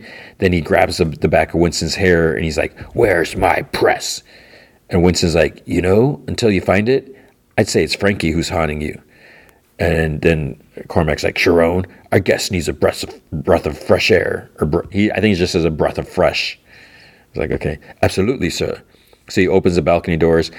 Two goons that are holding Winston start like taking him towards the balcony, and Winston's like, you know, before this goes any any further, he's like, you know, he'd, he'd like to get, he'd like them to get something through the thick skulls, and then pew pew, and Cormac gets like blood on him and he ducks. So Gene, um, he's like phase one is go. So because the door was open, Gene had a good shot and he shot the two goons. So Cormac's like under table. He's like pushing the button several times, but it's it's like wait, it's not working. Then he's like, "Where's my fudging shotgun?" And then you hear, it, and he looks up. He's like, "No." Charon's holding the shotgun at him. So I was right. Charon was playing Cormac. And he's like, Oh, come on. I took you in, you fudging ingrate. I trusted you. And Charon's like, Sir, give me the key to the armory. He's like, Oh, that's your plan? And he keeps it on a chain around his, his neck. And he's like, You want it? Come get it. And Winston's like, Now's your chance, Charon. Shoot him. And he's like, You better shoot me, cuz if you don't, I'm going to send you back to Zimbabwe a piece at a time. He's like, It's Nigeria. And Winston's like, Shoot him uh, Cormac's like, he can't do it. Winston's like, do it. And then uh, Cormac's like, fudge off. And he runs. He makes it through like this secret hallway passage. He like bolts the door behind him. It's just like, you know, hallway between the walls or whatever. And he's like muttering and cursing under his breath. So the garbage truck pulls up outside. Uh, there's there's like a dude in there with, with like a bunch of equipment. Lemmy comes down like on a zip line, zip line onto the ceiling. He cuts the line. The front desk lady sees like a body get dragged off to the side, so she pulls out her gun to go check it out. Yen grabs her gun and asks, Where are the twins? And your Miles comes up too. Yen asks again, and the lady's like, Never. So Yen shoots her in the head. And Miles like, We need to stick to the plan. And she says that she'll find them herself. Lemmy enters the top by blowing out this door. He shoots these two guys that are in there. Winston tells everyone on the radio that Cormac is running to the armory with a key, so go to phase two, rendezvous at the armory. Lou is in the basement at the dojo. She's like staring at it like a table full of weapons. She like wipes them off, and then that errand boy comes in, and she's like, "You can't be down here." And then he's like fascinated by like this one. It's like it's like some sort of detonator or something like that. And he's like, "Some object speak to me." And then you know she like she's like, "Give me that" or something like that. And he's like, "Master's coming for you." And she's like, "Well, let him come." And the boy's like, "No, he's coming for you now." Cormac continues through the tunnels between the wall. He comes to this door. He tries opening this lever to unbolt or whatever, but it breaks off. And he just takes a like this piece of metal. He's like hits the wall, and he kind of makes a hole. So he just like keeps like pounding on it. Lou and the the boy exit the dojo. The dude uh, Shen whatever says in Vietnamese that he should have taken the boy's legs too. And there's like maybe seven guys with him or whatever standing around. And she's like, You sure you want to do this? This will get very messy if you force me to bring up my brother and his friends. And Chen's like, That's just it. They're not here. And from what, I, am hearing, they won't be back ever. As of now, this place is shut down. And she's like, BS. It's like, My father built this place. He chose to die here, and I'm not going nowhere. And then he's like, Hero, Hero, Hero, I can't remember how he said it. Hero, Hieronymus Burton kill the, the family that built this place. He's like, without blinking an eye, he moved right in. He was allowed to by the powers that be as long as he continued to work for them. And she's like, that's not true. And he's like, those are facts. He was a gun for hire. Killing is in your DNA. And then this dude gives him like something that's wrapped, you know, whatever. And Yen's like, or Chen, not Yen, Chen. Did I have I been saying Yen? Chen, I think that's his name. He Chen says he always claimed to never use a gun. Truth is, this one was special to him. And he hands it to her. He's like, it's loaded. And it has his name like carved on the side. He's like, nobody knows the story better than your brother. That's why he kept it from you. You're sensitive. Too bad you'll never get the chance to ask him about it.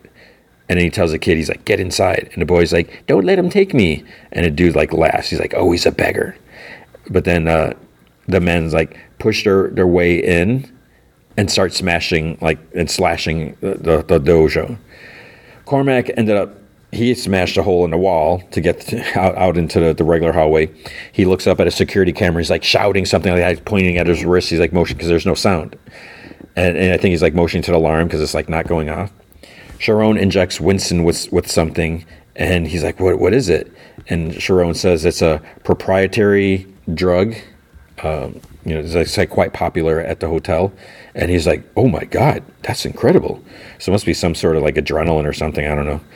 And then he's like, I'm sorry, I didn't shoot Cormac. And Winston's like, yeah, so am I. Let's hope we get a second chance. Then the red light goes on and he sighs. And away we go, which is what Winston says the other guests are starting to get their weapons ready. Like one dude like snorts all this coke. Everyone's starting to leave their rooms. They got guns and swords, all stuff. The, uh, if you don't, don't are familiar with it, that song "Popcorn" by Hot Butter. Pretty sure that's how it is. Um, as that starts playing, total seventies.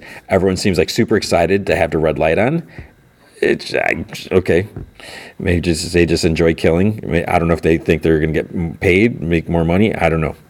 Cormac's knocking out doors with men, and like one behind him, he's like, "Come on!" She's like, "What are you waiting for?" It's like open season on Winston Scott. And KD's in her room, but then she has like her cheeks bloody. I don't know if she did. She got some weapons and stuff out, so I'm not really sure what what that was about. then there's like those pneumatic canisters, whatever. Um, they they show Winston as, as shown as in inimicus or something like that. So they're tar- it's basically they're wanted. You know, it has like a security sh- screenshot of them KD grabs one out of this dude's hand, and the other guy's like, "Hey!" And he's like, "I know you. You're a cop." Then they pull guns. She stops them from like shooting her. Like she somehow knocks one guy out, and she knocks the other guy by take, taking out his leg, and then starts like pounding on him. And it's like, what the heck is going on? Like, what's her story? She definitely seemed like she leveled up, and then she's, you know, she, this guy's on on the ground. She's just like pounding on him. And then she's like, "Nah, I was a cop," and she just delivers another blow, even though he's he's probably pulverized. Uh, now Lemmy's been targeted also, so there's a reward being offered. He he comes across this woman, and she's like at a, I don't know if she's at a copy machine or something like that, and she's like she gets all startled. She's speaking Hungarian, and she puts her hands up like she's scared. It's like no way, this is an act, right? He's like oh no no, he's like I'm Lemmy. It's like I'm a good guy, and he's like look, and he stupidly puts his gun down. He's like I'm not to hurt you, and then he's like oh is that a worm tattoo? And then she seems like you know she's going to run for a phone and he's like oh no no no he's like he's like he's like wait no that's a snake like, no no no as, i see it's it's an octopus but he's like you don't have to call anyone and then she like jabs him in the throat with the phone receiver and then you know pulls a, a off the, like the the blade from a paper slicer, you know, the big long thing. I was thinking like Final Destination. I think it was, or maybe it was a faculty. But anyways, so she pulls off the, the the blade thing, and he's like, "Why why the fudge does everyone keep hitting me in the fudging neck?" And then she starts like slashing at him with, with the thing. And he like he throws some sheets of paper at her. He's like why are we fighting? He's like i don't want to do this. And then you know he pulls out a blade to fight in, instead of like another gun. He gets knocked down. He he blocks the blade with like a chair. He kicks her in the knee which you think it would hurt a lot more and she, but she keeps going. He tries like clawing away and she grabs for him and he like kicks her in the face and he keeps saying he's like i don't want to do this. And then she picks up like this solid ashtray or something like that, and he has a hatchet in his hand at this point. She throws the the whatever this this big hunk of glass thing at his forehead. He goes down, but he like threw the hatchet too. It hit her square in the chest, and then she's like standing there for a second, and then she goes down. Winston and Charon they reach the armory. They call on the radio. Miles says that Lemmy is MIA. Uh, then you know he shoots this guy around the corner. Um, there's you know some other guys. Then this guy with a sword comes at him, and then Lemmy takes him out from, or not Lemmy, uh, Gene takes him out from the other building. Yen is has been crawling through like the heating duct, and you know Miles says that she's also AWOL. They don't know where she's at. So Winston and Charon wonder if Cormac is inside the armory, and Winston's like, "Well, only one way to find out." And he kind of pounds on the vault door, and then about a dozen guys come out like from the sides. You know, there's like a bunch of doors on the side. They have guns and stuff like that. So they take uh, Winston and Charon's gun. Then Cormac walks up, like, oh, he's all cool because he's got all these people with him. He's like, he's such a loser that, you know, because who's Winston? Winston's guy trying to build a, like, parking, scam people money to build a parking garage or whatever.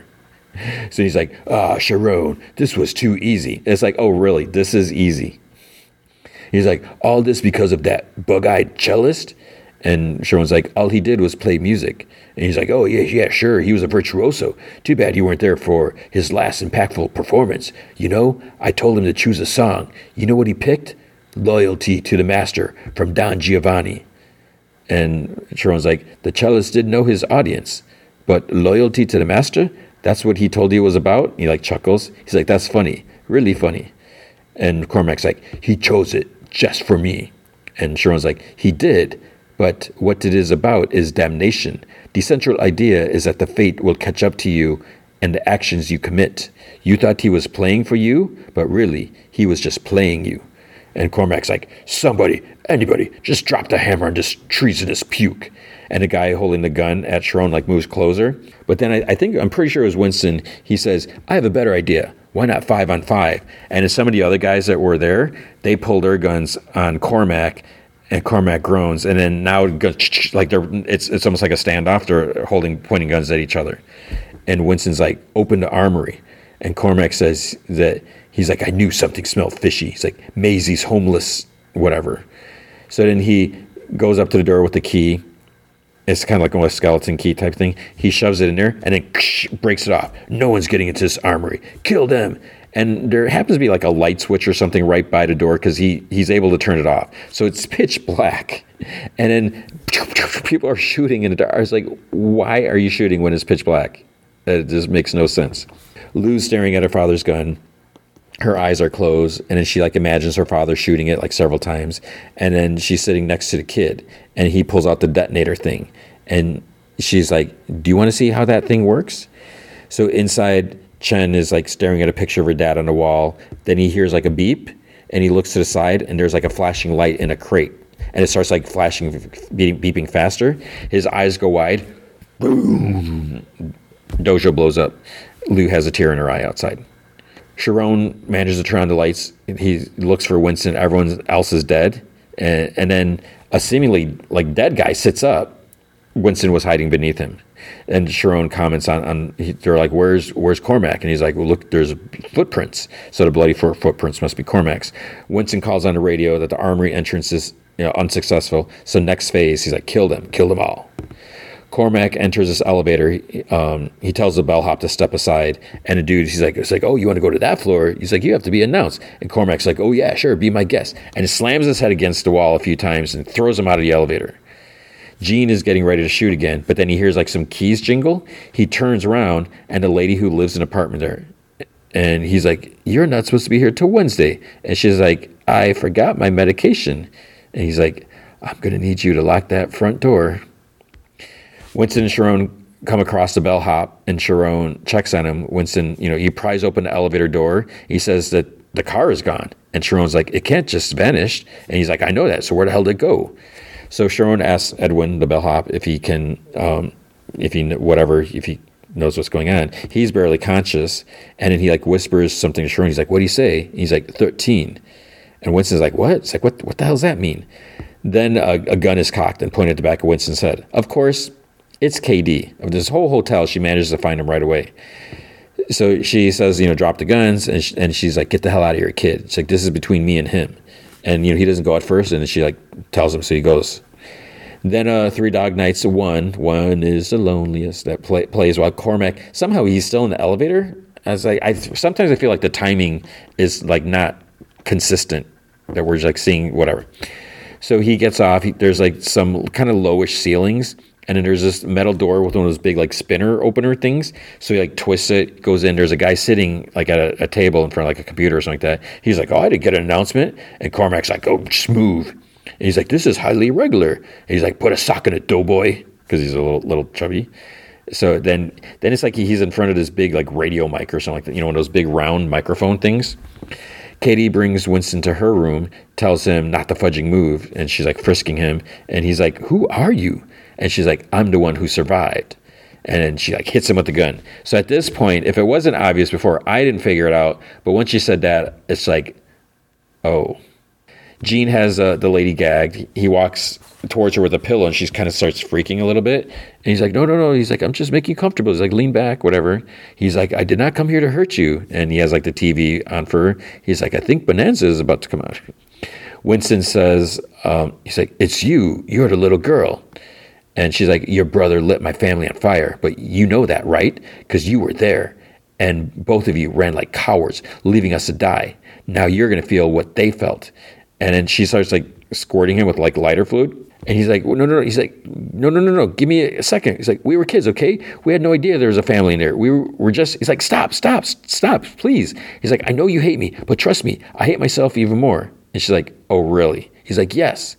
She's like, you have no idea what it's like to watch your family burn and die before your eyes. And he's like, actually, I do.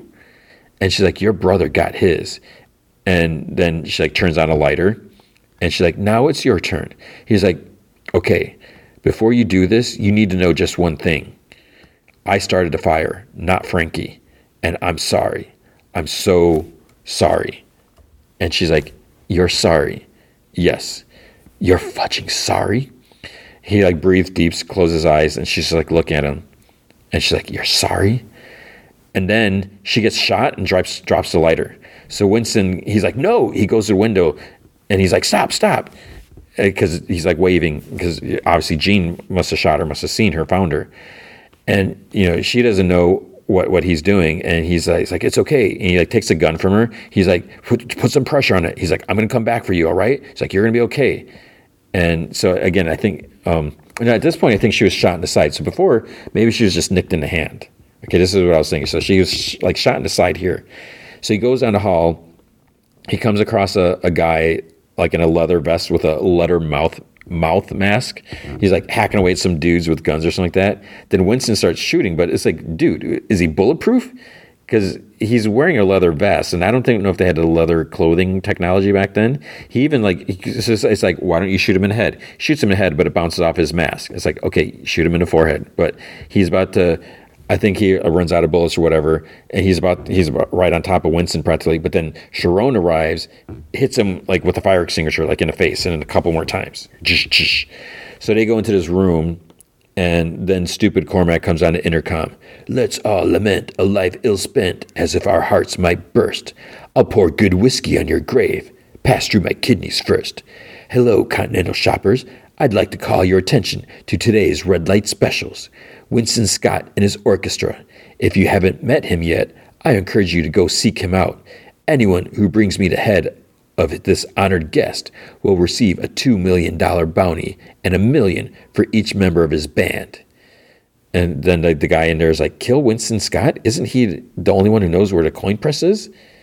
And Cormac's like, I'm beyond the coin press. So he doesn't even care anymore. Winston asks Charon where's Cormac's broadcasting from? And he's like, the operations room. And Winston's like, where's that? Nobody knows. Manager's privilege. And he's like, wait, Edwin, he said 13. You think he meant the 13th floor? There is no 13th floor. And Winston, um, he admires a poster of this woman on the wall, and Charon says it was a gift from Frankie. He's like, From Frankie? He's like, How well did you know each other? Very well. He's like, Wait, but when I asked you to help, you assumed and I let you. Truth is, I agreed to help because of your brother. Frankie talked to me often, made an effort to get to know me. Nobody else did that. He watched over me like a big brother. He encouraged me to go back home. He even gave me the means. And he's like, the means? Then Charon like pulls on a poster, and then at this point, Heart's Barracuda starts up. There's a hole in the wall. There's like a bunch of guns. I don't know if there's like money or I thought there was a gold bars, but there's definitely guns in there. So Winston says that they need to find the operations room. And he's like, You'll see your father again. You have my word. So then he goes on a com. He's like, Let's take this house. He says that, you know, this is more than just vengeance, this is justice. So there's lots of camera shot, like sec- black and white security shots of people getting killed. The twins are still alive. Um, Yen finally comes out after seeing them, like takes three guys out. It's like following the twins. KD in, injects herself with something. So I don't know if she brought that on because she had a case of something like that. So it's like some. I don't think it was a hotel drug because I don't know how she would get that unless it's standard in a room or something, which I doubt. Um, Yen whistles to get the, the twins' attention. Gene says to the lady that you know he doesn't mean to criticize, but she really does need to take better care of these plants. He's like, too much water is just as bad as too little. He's like, I know plants because he went to like the Brooklyn Bot- Botanical Garden, he did some course or something. I don't know, class. Um, he's he knows plants better than than most people. He's like, in the future, if if you'd like to take advantage of my horticultural expertise, I'd be happy to come down, free of charge, of course. And she nods and she's like, thank you. And he's like, oh, I'm so sorry. How presumptuous of me. The twins are on the prowl. Yen gets a drop on them from behind. She seems to be like stand. She's way too close, you know, holding a gun up. You think that you know this is where someone grabs a gun out of the hands, but they actually both get down on their knees, and she's like guns. So they put their guns down, and she's like, "You take from me, I take from you." She clicks this device in her other hand, and she's like, "We all go now." But the the lady twin almost has like a, a smirk on her face. So it's like, "What's that about?" Miles comes to the area and sees Yen. He, he's like in Vietnamese. He's like, "No," and she's like, "I want to kill them both." And he's like, "The whole operation is about finding a future, not ending it." He's like, "It's time," or she says, "It's time for me to be with Frankie." And Miles like, "Frankie is dead. You're alive." Then the lady twin moves. Yen tries shooting, but she like moves her arm, like you know, blocks it, you know, pushes it out of the way. More shooting starts going on. Um, the guy next to Cormac's uh, giggling, and he's doing something on a computer, and Cormac's like, "What is that?" And he says it's an, an algorithm charting the statistical probability of the enemy's success. And he's Cormac's like, "Whose side are you on?" And he's like, "Numbers are impartial." Miles takes a few guys out. He's on a run from the twins. Uh, he's reached like the bar. He's hiding, you know, behind the bar. He calls Lemmy. Says he's like, so I'm not sure if you can hear me. He's and he's then he starts apologizing. He's like, got you into this mess. Um, then Lemmy wakes up and he asks Miles, you know, where he's at. So he puts a bomb in a tube and sends it. It shoots out and rolls by the twins. Uh, a twin dude and the other guy. So I don't know where the lady twin went. She went somewhere else. The twin dude sees it. And he kind of pulls the other guy, and they both, you know, the, it explodes, and they both go flying back. But I think the other guy kind of blocked most of the, the blast from the twin. Cormac's watching on the security screens. He's not happy. Lou goes to the guy in the, the garbage truck because he must have hacked into the security screens. There's like all these screens and everything, so he can see everything that's going on. And then she says that she needs him to um, hold on to the, the gun. I think she said, yeah, yeah. I don't think she had the gun. And then she's like, she wants him to watch the kid. And she's like, don't let the kid touch anything. She leaves and the, the guy's like, I think his name is Ronnie, and she's like, "Where are you going?" And then um, the kid eyes the gun. He, he looks at the gun. So it's like, is he going to take the gun away? The twin dude gets up. Miles is hurt from the explosion, so it got him too. The twin dude grabs a grenade and then sends it back through the, the tube thing. Miles tries telling Lemmy, he's like, get out, but the, the radio's like starting to cut out. Winston and, Charon can hear him yelling, so they need to get to, to the where the the mail room or whatever. Miles gets up and shoots at the twin, but misses him. He pulls a trigger again. His gun's empty. He's like click, click, click. So then, then he goes up to him screaming. Obviously, it's not a good idea.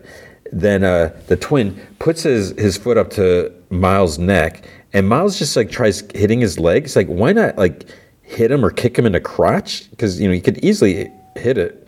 Then Lou arrives, kicks the the twin. So Miles and Lou stand side by side. They kind of look at each other and the dude, and they both go, you know, do like a big karate stance move. They rush at him, and he's uh, pretty much blocking all their, their moves. He- They then finally they start getting in some. They start they start getting in some good good shots at him. They like knock him down pretty hard, you know, like flying kicks and stuff like that he slowly gets up, but then he grabs a cue stick.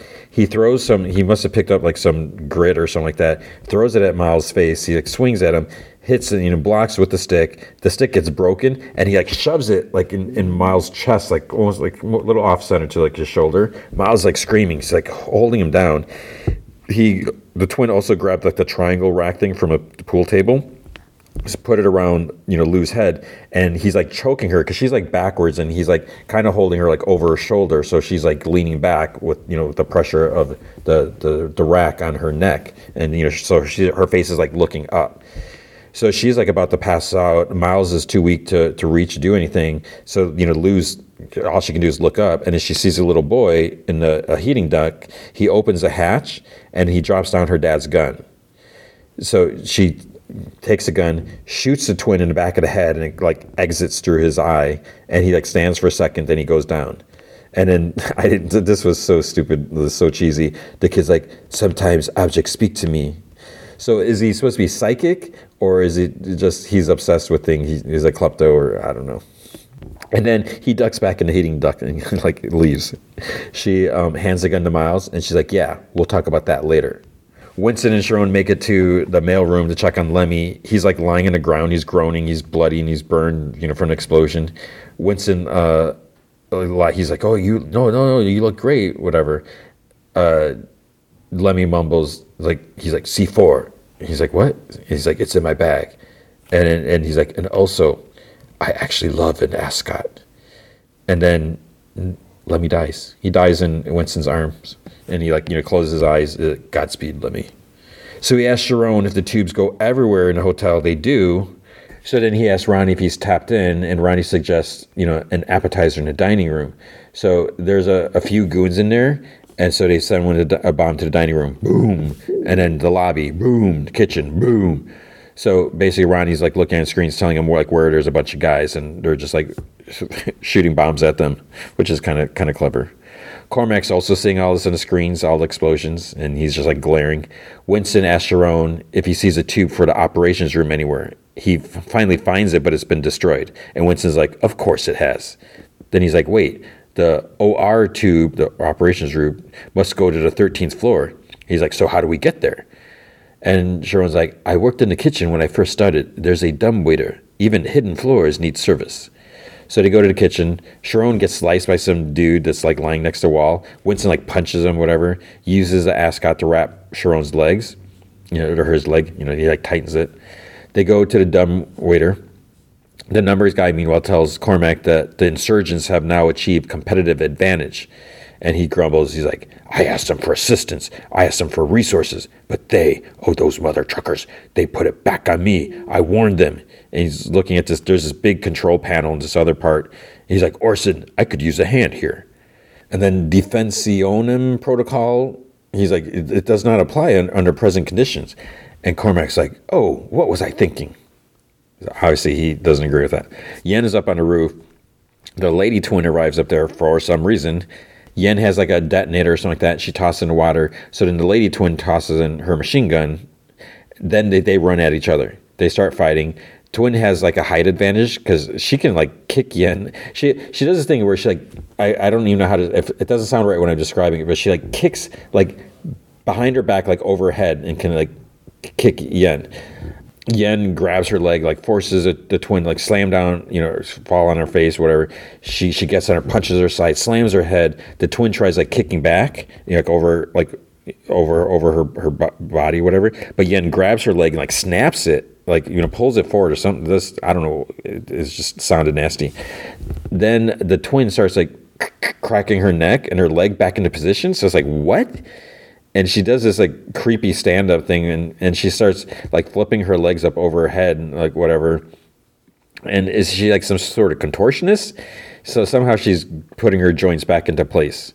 More fighting. Then the twin manages to like wrap her, the like the back of her knee around Yen's throat, so like to choke her. Yen's like, you know, starts hitting her, whatever, breaks free, and then, um, you know, she goes flying. She get, gets kicked with this massive, huge kick.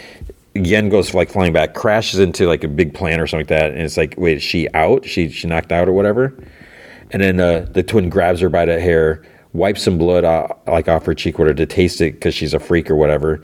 Then she takes a, a knife out of, of her boot and like thrusts it, but Yen puts up her hand to block it. So it just like, you know, impales her, her hand.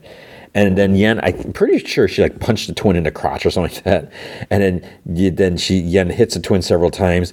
The the twin's head, she gets like knocked and it hits her her face on a concrete or just like a planter or something like that. And I don't know if she's concerned about her nose or her teeth maybe or something like that. But then Yen pulls the knife out, tries stabbing her in the chest, but then the, the twin like blocks it, and then Yen slams down her hand, you know, her with her with her other hand, and it like sticks in in the chest and then she like tackles her into the fountain. So there's more fighting. You know, we can't see they're both underwater, and then uh, the knife is. You see the knife goes up, goes down, and it's like quiet. The twin climbs out. Then Yen's hand pops up with like that detonator. Boom. twin explodes, and then Yen pops up. Cormac sees the explosion. It's like dead center in, in the camera. Orson's like a monumental conclusion. Orson's the other guy. I don't know if I said that. And then so he's like, a monumental conclusion. And Cormac's like, I'll give you one better. He slams, takes Orson's head, slams it against the table like four times.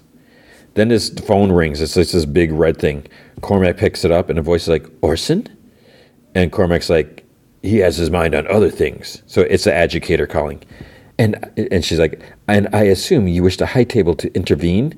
And he looks at the phone. He's like, yesterday, do you have the coin press? If I had it, I wouldn't need your help now, would I?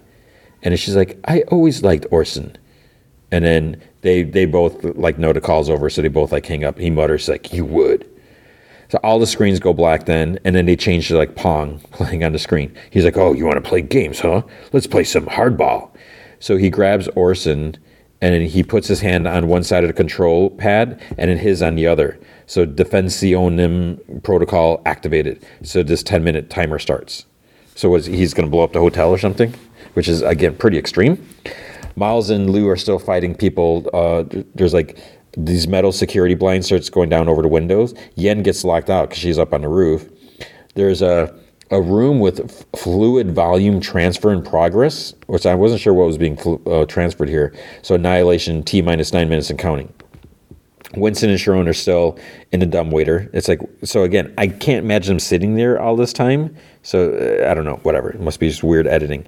KD stumbles out of her room. The elevator passes and Cormac's in there, and you can see him like go down. Charon and Winston make it up to the 13th floor in the dumb waiter. They see Orson. He's dead, and then the, the building's like starting to rumble, which is weird. Sharon sees uh, the the fence, the whatever thing Yen's like pounding on the door, and she like sits down because you know she can't do anything. Cormac has reached a train tunnel, so he went all the way down. Charon tells Winston that it's a self-destruct sequence. Cormac has the way to stop it in the palm of his hand. They they see him on the camera. Uh, they don't have much time to reach the elevator. Then Winston sees like a laundry chute, so he goes down goes at the down the tunnel with a gun. Somehow Cormac thought to hide so he could hit him from behind, which is so stupid. He's like, did he know he was coming? And he's like, you took everything from me. Now I'm gonna get a kick out of watching you and yours go down into rubble. Winston punches him like square in the face and hits him again. Unfortunately, doesn't really phase Cormac because then he hits him back a couple times, headbutts him, and he like grabs this big like wrench, like almost like a big monkey wrench or something hanging on the wall. And he's like, "When you see your brother, tell him I sent you boys to torch the building because I wanted you to do something that you could never come back from. Put the taste of death in your mouth." He's like, "That's how I make a soldier." And Winston's like, "You knew there was a family in there?" And guess who's like walking up just in time to hear all this. So Cormac's like, I ordered it. And then she like cocks her gun. Cormac turns. He's like, stand down. The bounty's off. And she's like, no, this is my kill. And he like turns again. He's like, chill out, chica. He's like, run along home now. And then poof, there's a, a, gunshot. And Winston, you know, he he's standing there and he kind of like looks at her. And, and then Cormac looks at Winston and he's like, "What?" He's like, "You missed from there? What?" And he's like, "Ugh." And he like you know put his hands down and he, there's just blood on his hands because he got like shot in the chest or something like that. And he's like surprised. He's like, "I did something to you, didn't I?" And she's like, "Yeah." Shoots him in the forehead. Thud lands on the ground. So now what? Winston's turn. She looks at, at Cormac, then raises a gun at Winston. She's like looking at Winston's just standing there, and then she slowly lowers it drops the gun. He exhales. And she's like, Be seeing you. There's only three minutes left. KD walks down a tunnel. This little train comes up, and it's, it's supposed to be an escape pod because there's like some computerized voiced. So then it comes down to the point where it's, it's like down to eight seconds. Charon's like hiding under a table. Winston runs in, deactivates the detonation. And Charon's like, How did you do that? He chopped off Cormac's hand and put it on the palm scanner. Then one of my f- all-time favorite songs, The Who's Baba O'Riley starts playing. Winston and Charon are laughing. They hug. Ronnie's like, "Fudge yeah!" The doors open. Yen gets up. The blinds open. Miles and Lou look around. You see like a shot of the red light over door. Uh, the door turns off. Jean offers his humblest apologies to the lady. He feels beyond regretful. She says, "She's like, excuse me, Mister," and he's like, "Jean," and she says that you know. She, she's like, I've lived here 27 years and I've always hated that hotel. And I'm embarrassed to admit it, I've never been to the Brooklyn Botanical Gardens. And he's like, Oh. Winston tells Charon that he can now leave this place behind. He can go be with his father. He can live a normal life. Charon's like, But this is my home now. Besides, how could you survive here without me? Then the adjudicator is driving up. Adjudicator is driving up. Everyone's gathering around the rubble at a bar. Winston pulls out a couple bottles, pours shots for everyone. Winston raises a toast. He's like, I just, um, and Miles like, to Lemmy. And Yen's like, to Frankie. Gulp. They drink. The adjudicator's uh, dude, he hammers this like round metal sign up like uh, on the, the side next to the door outside. He opens the door for her. Winston Scott, he's, he's there. I place this hotel under a state of interregnum it's like they use all these like just supposed to be like uh, Latin words, but I feel like sometimes they're just making these words up. These premises are under a temporary suspension of the usual functions until the high table deems otherwise, commandeering the hotel from the late Mr. O'Connor. Very impressive. Winston's like, Thank you. And you are? I am an educator, adjudicator. I am a, an adjudicator. I don't know why I can never get that right. Allow me to congratulate you on behalf of the high table. Perhaps you can let me in on how you were able to do it. And he's like, You believe in fate? And she kind of like raises an eyebrow. eyebrow. Then there's kind of like uh, voiceovers as, as we see different things. And he's like, If you do, you know sometimes the things we seek in life are right in front of us the whole time and I don't know. It, it, I'm assuming it was the, the he found the same car that they slept in somehow. He opens the trunk, which is probably what we saw earlier. There's like some clothes in the back, and he like moves around. The coin press is in there. So he continues talking. He's like, "You see, I learned a suit doesn't make a man. No, it's what's inside the suit that counts. But a wolf in sheep's clothing can't rely on killer instinct alone."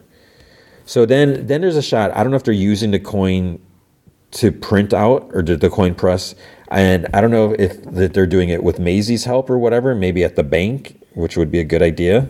Because I, I think there's like shots of gold bars or something like that. So they're, they're providing their own gold, but they're making these coins. And so he continues it's his resourcefulness and perhaps an open heart that can turn garbage into gold and enemies into allies. And we see several people walk up to the lady at the desk at the, counter. It's like, wait, was it the same lady? Because I thought she was, maybe it was a different lady. Because I thought Yen shot her. Anyways, she's like, Well, that's lovely, but regrettably, the hotel wasn't yours to take. Let me be transparent. Despite what you may think, you did not stop Defensionem. I did. If your brother would have just done what he was instructed to do with the coin press, you would not be in this very unfortunate situation. And Winston's like, You know, from where I'm standing, seems to be, to me, you're the one in the unfortunate situation. Because if Cormac taught me one thing, it's leverage. I not only beat him at his own game, but I took his house, and now I'm in control of the one thing that you people seem to need. Oh, but don't worry. I can assure you, the coin press is very safe. And we see Mazie locks it up in the vault at, at the, her bank now. He's like, You know, in business, I've never been one for dealing with middlemen, and I've never killed a messenger before. There, and she's like, There are rules at play here, silly boy. You have no idea who you're dealing with, but you soon will. And he's like, No, I know the rules. And what do you imagine I'm going to tell the high table? You don't even register to them. They won't speak to you. And Winston's like, Hmm, They will now. Pew, pew, pew. Shoots her in the, uh, in the forehead. And then when she lands, her mask kind of comes off a little bit, and we see she's like she has no lips her teeth are showing. But it's like, wait, how the heck does she talk if she has no lips? Because she's like, there are rules here, silly boy.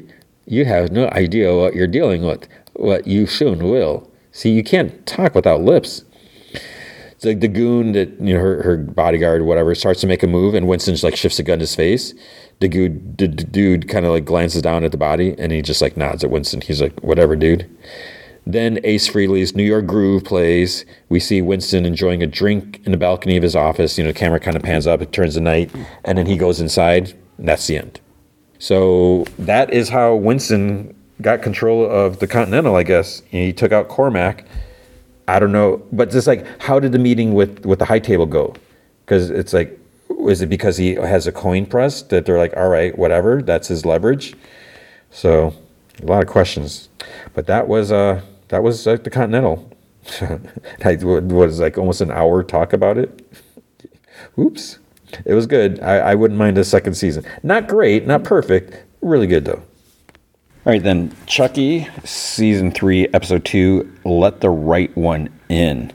This um, this was a okay episode, and I, I think you know because the reason I, I, I didn't love this, you know, so what's going to happen in the episode? You know, someone's going to die because you know Chucky's he's got to kill people. That's kind of like the thing. You know, part of it is like how how many people can he kill and how is he? What kind of creative death is he going to come up with? So it's it's not. I, I, guess between the two, there's just a couple deaths. We'll just just say that. First one was a. Was was interesting. It was uh, not not necessarily creative or anything like that, but the results was was a, a little little different than, than what we've seen. The second one, I don't. I, am a little skeptical about how one because of the outcome of it, and then two just the way it happened. So you'll when we get there, you, will see. And it's when we get to the the death with a the scene with the flag. Let's just say that. Okay, so it starts off. Devon asks, he, he's like, "Well, if Chucky's in the White House, he's like, how are we going to get to him?" And Jake says, like, "Well, don't they do tours?" And Devon like looks it up, and he says that it usually it takes like weeks to get a booking or something like that. Then Lucky's like, "Well, what about a personal invite?" And she pulls up a picture of Grant, the president's son, and they're, they're, they kind of look at him and are like, oh, whatever type of, you know, like even the boys, are, are, you know, they're, they're think he's cute or something like that. He seems kind of, I don't know. I didn't think he was like a good looking guy. He seemed, he seemed a little awkward. You know, if I'm trying to be polite, I don't know. I mean, who am I to say anything? But it just seemed weird. Uh, you know, he is the president's son, so he's got, you know, a little bit of clout with that. And, you know, uh, she's you know, or, or was it um, one of the, one of the two says that he's very obsessed with the socials. I, I, I think it was Devon, and he's he's like he has two million followers, and then Lexy thinks it's gonna be easy to get access. She she figures she has a way to, to get in or whatever then their their teacher guardians. Her name is I finally here's I finally learned this lady's name. I kept forgetting what her name was. Her name is Rachel Fairchild. She like saw a picture of Chucky at the funeral, and she's like like is this Chucky whatever? And then they're like just looking at her, and then she's like oh I'm late to the party, aren't I? Because you know they already they realize that. And then she realizes that they're trying to plot something. She's like, "No, wait." She's like, "I'm responsible for you now." And you know, because he, he killed your parents, all this stuff like that. But but then they said it because of that they're responsible for others. You know, they, they want to make sure this doesn't happen. And but she's like, well, you're not going. You know, she then she's like, well, at least not alone. So then we see Grant. It's uh, a timeless past because it's like middle of the night. He wakes up. He kind of gets startled by Chucky or Joseph as as he's going by, and little kid Henry, his little brother, is like still like he's like, oh, he can't sleep. And then Grant asks him he's thinking about Teddy, his uh, secret agent guy who Chucky killed, who they don't know why he died. He they think he killed himself. Grant's like, you know, it's okay to be sad about Teddy or or you know Joseph or whatever and, and stuff like that. We it's like, wait, who is this Joseph that they're talking about? So it must be a sibling that they had. I'm not really sure how old he was. Was he older or younger? You know, is he in the middle? You know, it's not really super clear. But Henry's like, Joseph is gone. He's right here because in the Chucky doll. And then I, I think he, he kind of makes like Grant like give Joseph a hug or whatever. And when he does, you know, you see Chucky's eyes kind of move. Next day at breakfast, Henry says that you know he like listen. He's like, Joseph wants Swedish meatballs for breakfast. And mom's like, well, maybe Joseph wants pancakes with extra syrup. So Henry leans over to hear, you know, Joseph whisper. Then he's like, Joseph doesn't want fudging pancakes. And they're like, Henry. And, you know, the dad president, he's like, oh, whoa, whoa. And he's like, I didn't say it. And you can see Grant wants to say something about Joseph or, Henry or something like that. It's like there's something on the tip of his tongue, but he doesn't get a, a chance to say anything. Dad gets a text, and you know he, he tells Grant, you know, they'll have to wait, whatever, and you know because he and their mom have a very important meeting. And mom's like, well, you know, we'll talk about your choice of words later. And then Henry leans over again, and he he tells his dad, he's like, Joseph wants to go to the Oval Office again. He had so much fun. And dad's like, well, I appreciate his enthusiasm for politics, but you know, I think you should probably go to school. Then Henry convinced him. He's like, well, please, you know, I was like that. He's like, oh, I guess it's okay if Joseph misses one more day of school. And he walk, he walks out, you know, carrying Chucky, and like in a high voice, he's like, I can't wait to go to your office. And Henry, I like how he did this. Henry kind of smiles and he says to Grant, he's like, he doesn't sound like that. But you can see Grant almost seems like a little concerned with with all this. So the president and uh, pretty sure this is the vice president. They, they meet with this guy. I think his name is Warren. And the first lady's there with him. She actually pours a coffee because I guess this guy didn't want any of the, the help there. And because she like hands a cup to the vice principal, or no, she she hands she hands a uh, the coffee to this dude, and then he hands the vice principal, and then he opens up his briefcase. He has a thermos, so he brought his own coffee. He's like, I don't ingest foreign liquids. So then they, they he's he's like, well, call me Pryce, and it's Pryce P R Y C E. Not that it matters, but that's what he's like. Call me Pryce, or or better, don't call me anything. You know, because he's like, it's better if I'm a ghost around here. You know, to avoid bureaucracy, and all that, whatever. He says that he'll need carte blanche uh, access to all White House facilities or anything like that. He already spoke to his associate at the Pentagon so you know he he says you know was there something keeping Teddy up at night? You know, they're talking all about his death and everything like that. And First Lady's like, this conversation is ghoulish. You know, she doesn't want to talk about it, but that's why he's there, I guess. You know, to figure out what's going on. And then because uh, he says something like his his death isn't without like suspicion, you know, so it wasn't that he just killed himself. So he's wondering if something else happened. But then he's like, what is that? Because he sees Chucky, and Mom's like, oh, it's it's therapeutic. You know, it's his it's for Henry, you know, his he's like the doll's name is Joseph. He's like, oh, like your deceased son. And then the secretary pops in with like a, some letters or, or something, something like that. Uh, the president's like, you know, have you seen my letter opener? She's like, no. And then you know she leaves the room. The president tells Pryce, he's like, oh, it was a Eleanor Roosevelt opener. He's like, I got it was a gift from Barack. So it's almost like he's kind of bragging about it. Then Pryce is like, oh, Barack owes me ten bucks. So it's like he's trying to brag back. Then he he's like, well, I'm going to go check out the crime scene while Henry's still in school. Then we see Lexy. She's like doing her makeup. You know, they're getting a light ready on the camera. You know, because she's going to send a video to Grant. Devon says that you know he's been looking to his account. He says he follows a lot of conspiracy accounts, and she says, "So it sounds like you want to slide into his DMs." And he kind of like he doesn't deny. He kind of smiles. Then Devon says that or no, maybe it was Jake said this. Jake said that I, I, think that he's following a lot of accounts about grief. So he tells Lexy, he's like, one, you look hot, and she like smiles, and then he's like, two, maybe don't go to full like sex pot route. You know, he's like, talk about your feelings. You know, try to connect with Grant over his grief about his brother. So she does a video. She's like, hi, my name is Lexy. I'm reaching out to Grant Collins of 1600 Pennsylvania Avenue because I need help. My sister Caroline is missing. So we see Pryce checking out Henry's room. He looks in a closet. He's looking around. Then he sees like Chucky footprints, and he you know he, he takes one of uh, Henry's shoes and puts it next to it, and he takes like a picture. Then you know, there's like comparison. Grant is at school. He's got his phone. He's doing like some stupid live videos, like, "Hey, what are hey my followers?" and blah blah blah, like that. There's one guy. He's like, "Oh, why don't you say hello to my followers?" He just like flips them off and walks away because like he doesn't care who who Grant is then uh, he just like sits down, a little defeated. So it's like Grant isn't as cool as he ho- thinks he is or wants to be. Then he happens to watch Lexy's video.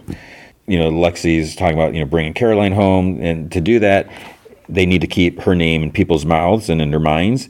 And you know, Grant can help. She's like, "Please help," and you can tell he's hooked. So apparently, he responded. He texted her, "Hey, girl," because Jake's like, "Hey, girl," that's his opener. And then he's like, he probably texts that to 25 other girls. And she's like, yeah, but those 25 girls aren't me. So she's, you can hear that she's, you know, sending text back and forth. And Jake's like, oh, it seems like it's going good. And she's like, going well, you know, because they're talking about their, their teacher and everything like that, wanting them to get caught up on their education and whatever. But she's like, okay, I'm pulling the trigger. So she texts, I really like your energy. We should meet in person. You, me, and my friends. And she's like, Tomorrow, maybe? So she's like waiting. And he responds, Come to Balzac's coffee shop at Dupont Circle at 3 p.m. So they're like, they're in. It was that easy. President gets um, evening mail, I think, from secretary, and she's like, "Did you ever find that opener?" He's like, "No, I did not." And he, he's like, "I also managed to lose track of my son's doll." He asks the secret agent at the door. His name's Coop. I don't know if it's going to matter. He's like, "Has anyone else been in there today?" He's like, "Absolutely not." So then he heads out. Um, Coop goes with him. This new guy comes in. He's a Marine you know, in, in uniform. He, he comes by the door. Then his secretary is about to leave. You know, she closes up her, her desk, where gets her, her bag. But then she decides to go back in the office and she closes the door, which is seems kind of weird. It's like why would she close the door? No one else is there. You know, there's a guard outside, but she closed the door. She looks around and she sees Joseph slash Chucky lying on the floor, like behind a sofa, kind of pretty much in plain view. There, there's almost like no reason how, you know, no reason for the president not to be able to see that. So she picks him up. She kind of like fixes his hair, whatever. She kind of stares at him, you know, looks at him, whatever. And then he pulls out the letter opener, whoosh, slashes her throat. And apparently, so this is a letter opener. Letter openers aren't that sharp, but apparently this one is pretty sharp. Either that or Chucky has really strong little arms. Because he slashed her, her, her throat and you know she dropped him you know he falls back and he just he gets up and watches and blood's like spurting out of her neck. And and then her head like starts leaning back from getting cut and it's like she's like a Pez dispenser. So she's like almost like looking backwards, and you can see it was, it was kind of gross, kind of graphic. You can see like her just her neck severed. It's like oh, it's like how did Chucky chop that? He like almost decapitated her with this little sweep from a letter opener, and as all his blood's going out, you see like just like the the trachea or whatever bones, and just and Chucky's like oh that's awesome and then then she falls over and you know her head's just like cracked open you know, you know flipped open. Then he's like that's two down four to go but who's fudging counting? So i don't know if i missed something. So if two down four to go so he's trying to kill six people. Is there a reason? Is this some other sort of ritual? I don't know what's going on. I feel like i missed something here. I don't know if it's something they mentioned last season and i just don't remember it. I don't think there was anything said you know this season. So Pryce comes into the office uh, you know, he, he acknowledges the Marine. He sees him. He's like, "Oh, Marines, huh? Whatever." He's like, "Semper Fi." Opens the door and kind of like looks in there, and he goes in and like quietly shuts the door. So he sees the body right away, and he doesn't want to alert the Marine guy. So president and uh, and the first lady Charlotte, you know, they're they're sitting, and she's then she's like, you know, where where are you at? Because you know you're fur- fur- furrowing your brow, and he says that you know he's thinking about Teddy's family, what they're going through, and, and she's like, yeah, you know, we know it because you know they they lost because th- he's saying about like, like, what you know, they lost their, their dad, the husband, you know, all this stuff like that. Then her phone vibrates, so she looks at it and it's it's Pryce, and it says, "Come to the Oval. Don't tell your husband." But he's like so deep in thought, I don't even know if he realized that she got a text. And she's like, "I'm gonna go check on Henry," and he's just like he barely even realized she said anything. So she goes there and she's she's shocked to see the dead secretary. And then Pryce like grabs her. He's like, "We need to get a, you need to get a hold of yourself." He's like, "There's a killer in the White House." And, and you know, it's also you know responsible for for Teddy. And you know, he says stuff like her husband's legacy and ability to lead the country in the future. You know, all this like hangs in the balance, so they can't let this get out. Then uh, vice president comes. He goes to open the door, but Charlotte like stops him. She's at the door, and and he's like, she's like, oh, he's not here now, you know. And he's like, what are you doing here so late? And she's like, uh, looking for Henry's doll. He's like, have you seen it? So you know, just talk a little bit. Then he you know he leaves. Uh, then we see a couple movers. They the secretary, the dead secretary's body is like in this table trunk thing. They carry her out, and Pryce says to Charlotte, "He's like, sorry about the antique." And then you know they, they carry her out outside. They put this table thing trunk in this like moving van, and they drive off. So they're going to take care of the body. Uh, next day, we see President and Coop arrive at the office. There's a new secretary there. Her name's Lucy, but apparently the president knows her. He's like, "Oh, still no word from Samantha." So I guess that was the dead secretary's name. Then he's like, "You know, don't get me wrong, Lucy." He's like, "I'm grateful to have you here. It's just not like her, you know, to not check in." And you know, he I think he tries calling her at home and gets like, or tries calling her somewhere, her cell phone or at home, and gets the answer machine. At the coffee shop, Jake, Devon, Lexy, and Miss Fairchild, they're Rachel, they're outside in the car. They see Grant go into coffee shop with his his uh, Secret Service. So Rachel tells them, you know, to be safe, whatever, and she gives like a meeting place if things go go sideways. I think they're going to like Watergate Hotel. They enter, um, and it's like Secret Service guy, the guy that caught Grant smoking pot. He's like, "Oh, we're closed," and Grant's like in the back. He calls out, he's like, "Lexy." He comes up, like gives her a hug, like they know each other and he like shakes Devon and Jake's hand. So Grant tells the Secret Service guy, he's like, "Oh, it's okay. You know, they're friends, IRL." And he's like, looks at them, and he's like, "Okay." Grant um, said that he ordered everything because he didn't know what they wanted. So there's like a tray of like all these different like coffee, teas, and like shakes, and you know whatever different colored drinks. He says that he did that because you know he didn't know what they want and because he can. Then he's like, "Have you ever been to DC before? It's the best city." And you can tell he's just like so like fake, you know, just putting on this act. And Jake's like, "Oh, we're you know we're all Jersey born, born and raised." And then he says, Grant says that he's glad that he saw our video. He's like, "I get so many tags a day. It's hard for any of them to stand out, you know." and the Secret Service guy, so he's like standing there, and he's he kind of looks at him outside his eyes, and he's like, "You're such a dork." You know, he's, he's like, "You're so full of it." then he's like, I assume you you boys have TikTok, and Devon's like, like, yeah, you know, uh, you're a fan of con- conspiratory Tory, right? He's like, I, you know, we, we I follow her too. Then Grant's like, wait, this says that you don't follow me. I don't know how he knew that they weren't following him. It's like, how would he even know? He, he doesn't know what they never said what their TikTok was, and there's there's no way whatever. He's like, wait, this says that you're not not following me, and and then he they just kind of uh, Devon and, and Jake just kind of look at him. They kind of chuckle. He's like, "You have to take out your phones and you know follow me." He's like, you know, like right now. Secret Service says like, you know, three more minutes. We have to you know head out to whatever. Devon, he's like, the bathroom's this way, right? So he he excuses himself. Jake goes with them to give Lexy a chance to talk to him alone. So she's like, you know, I'm glad we got to do this. And she and she says that she's like, I dig your vibe. And he talks about her sister, and he's like, you know, I do anything I can to help. And she's like, thank you. And he's like, oh, that's a boner killer. He's like, we should, you know, talk about something else. And she says something like, you know, it's like, oh, you know, this feels cool, you know, being there in person or whatever. And he says something, he's like, well, you know, we're just two hot people hanging out. It's like, oh my gosh. And then she's like, you know, when can I see you again? Then he's like, you ever been to the White House? And she like smiles. Because again, it's that easy. So the president and his wife are sitting at the dinner table or whatever, their eating table, dining room table. Then, you know, she's drinking. He's like moping. And then she's like, she says that she heard from Samantha's brother that she checked herself at the rehab. And he's like, she drinks? And, you know, Charlotte's like, I, I don't know. She's like, I thought it was rude to ask. he's like, oh, I never would have thought. He's like, you know, I, sh- I should look at setting up a visit. And she's like, no, you know, he, he said no visitors, you know, at least for the first few weeks. And he's like, first Teddy, now Samantha. It's like I feel like I don't know the people working with us, you know, people around us, you know, raising our kids, and then she's like, you know, can we just go to bed, you know, whatever. She's just you know trying to change the subject to you know, get out of there. Jake and Devon. So the timing seems weird because so they're at the hotel, they're like talking and they're talking because so they haven't consummated the, their relationship yet, if we want to say it like that and you know they're they're making out. They're like, oh yeah, we're, you know I think we're ready. You know we're finally going to do it. They're, you know they're they're like making out and everything, talking about it. And then they're you know Jake has his shirt off, and they go into bed, and then Lexy and Rachel, Miss Fairchild, they walk in.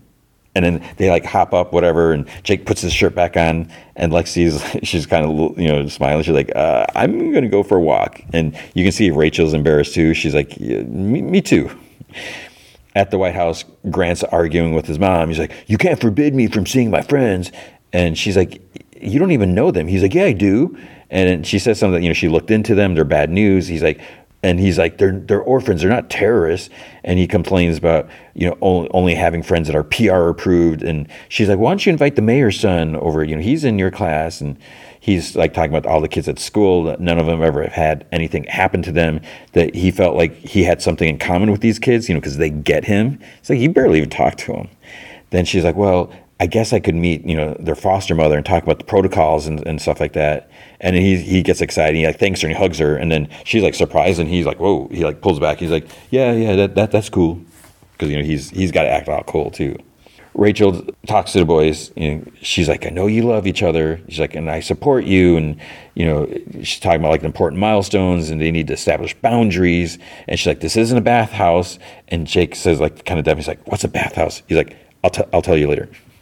And then she talks about like safe sex and, you know, because she has like some pages she clearly printed out or whatever. Because she's like, you know, even without a female involved, there are concerns. And Devon's like, like yeah, yeah, you know, we, we know, skip that one. And she's like, fantastic. She like crossed it off. And she's like, next, there may be questions about positioning, topping, and bottoming. And Devon's like, oh, we're, we're good there. And Jake's like, we are? And Devon's like, oh, well, we'll talk. And she's like, okay. she's like, prepping for penetration. And then they like, oh, whoa, whoa, that, that, you know, they're all like, Let, let's stop. Then she's like, why don't I give you this list and you can go over them on your own? And they're like, yeah, yeah, that's a good idea. And she's like, you know, please come to me if you have any questions about and stuff like that. And Jake says like, oh yeah, we'll we'll wait until you know you're gone for more than ten minutes next time. And she's like, all a parent can ask for. And then she's like, Jake, your shirt's on inside out. Jake, Devon, and Lexy are, are, talking like some school stuff, and you know, Lexy doesn't care; she can't focus because they're like, you know, Miss Fairchild, want, you know, she wants us to do this, whatever and then I think they, they I missed this. I don't know how I missed this, but I think there's going to be like a, a, Halloween gal at the White House or something like that. Like I don't know if it's Grant's party or if it's a parents thing or something like that. Because they talk about how they, they can't bring weapons, but then they're talking about like making outfits. So you know Jake's good at sewing and all stuff. So but they're in the hotel room and he's busted out the sewing machine. And it's like I don't think they they went back home. I think they're still. I could be wrong. Maybe they because I don't know how far. If they're in Jersey I don't know how far they are from from there, but you know they're they're going, to make costumes apparently to go into the White House and maybe make weapons in the costume somehow. Um, oh no, because they must still be at the hotel. Because then Rachel goes to the White House to meet with Charlotte, and you know she says that you know the kids have suffered greatly, but instead of closing themselves off, they become more compassionate and sensitive, and and they're very loyal. And she just wishes that she had taken them in earlier. Charlotte's phone vibrates. It's Pryce he says that so she's like oh, excuse me what she, she goes to talk to him. So he says like the, the angle at a shot for teddy was at such a weird low angle or something like that. He's like so that means we're dealing with a professional you know someone very dangerous. Rachel's like waiting in a room alone and she like you know she's kind of like looking around you know she's not really snooping or anything. But then she goes she sits in this other chair and she's just kind of like hanging out like looking and everything. And you can see there's this flag behind her. This is a part that I was like no it's like moving a little bit. She's staring at this painting across from her, and then the flag gets draped over her face. And Chucky's, he's like, oh, I just couldn't resist making those kids orphans one more time.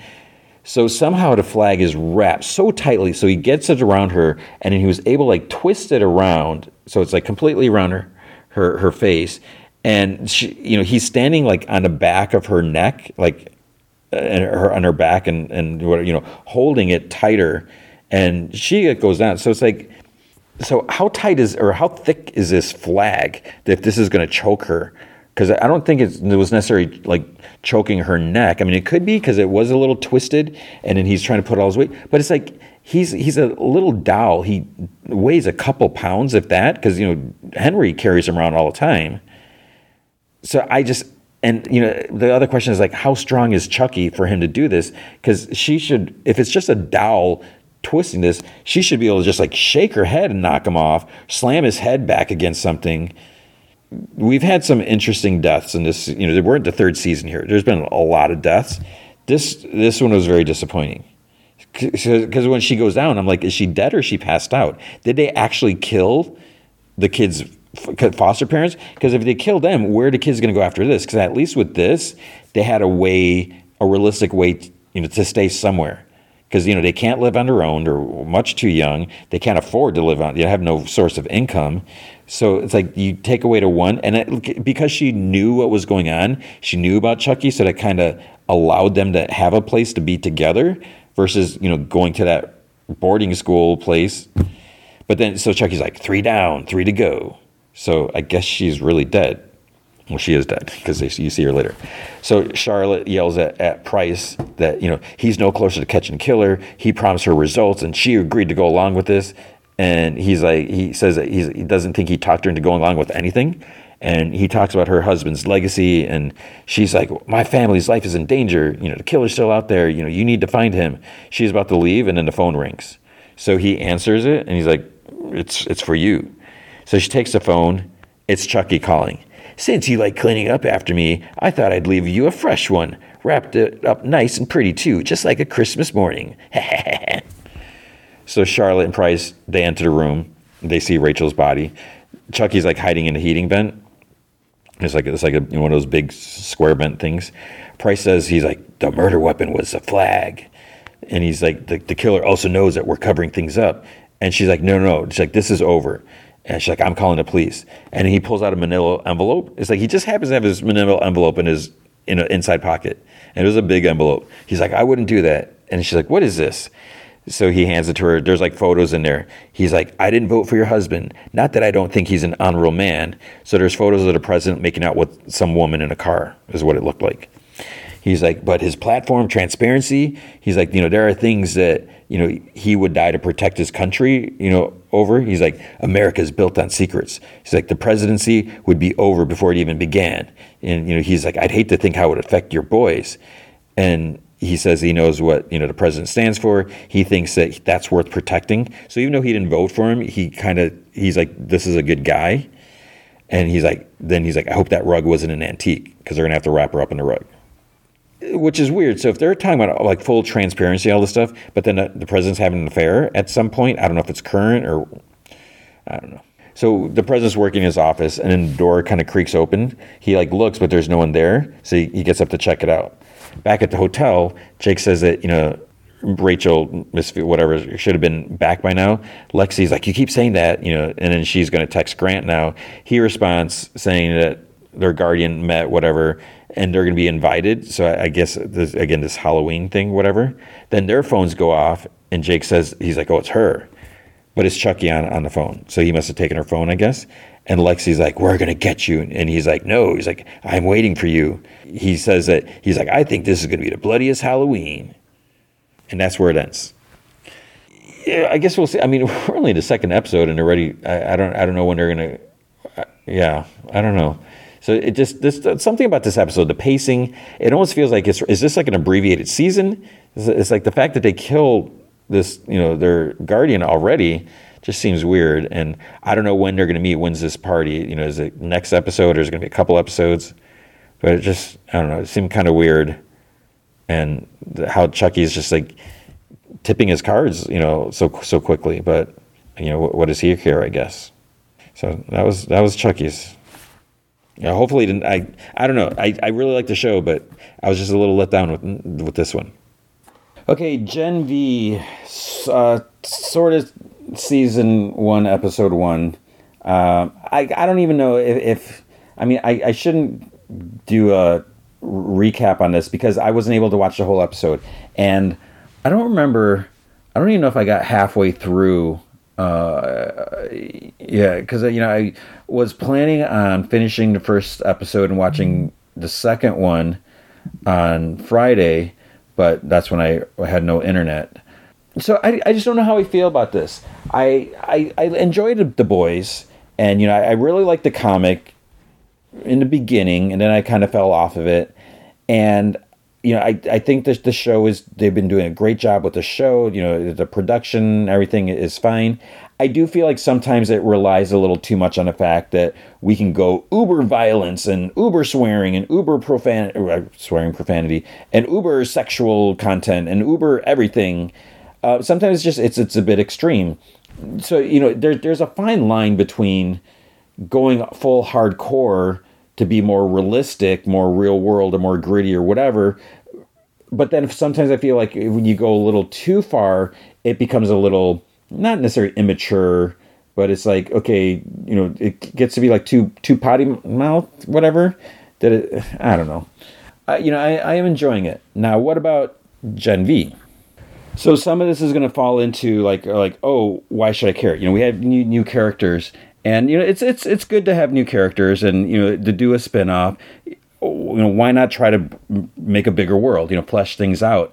So there there's all that but when we're going is like okay now we're we're going to college. And my one fear was that there's going to be a lot of like college antics you know with superpowers and you know the fact that we can get away with a lot more. We, we didn't have a whole lot of that. You know, there's there's a you know little tiny hints here here or there, but with this first episode, you know, we we meet this this character Marie, and uh, you know we, we kind of see like when her powers first developed when when she was a kid.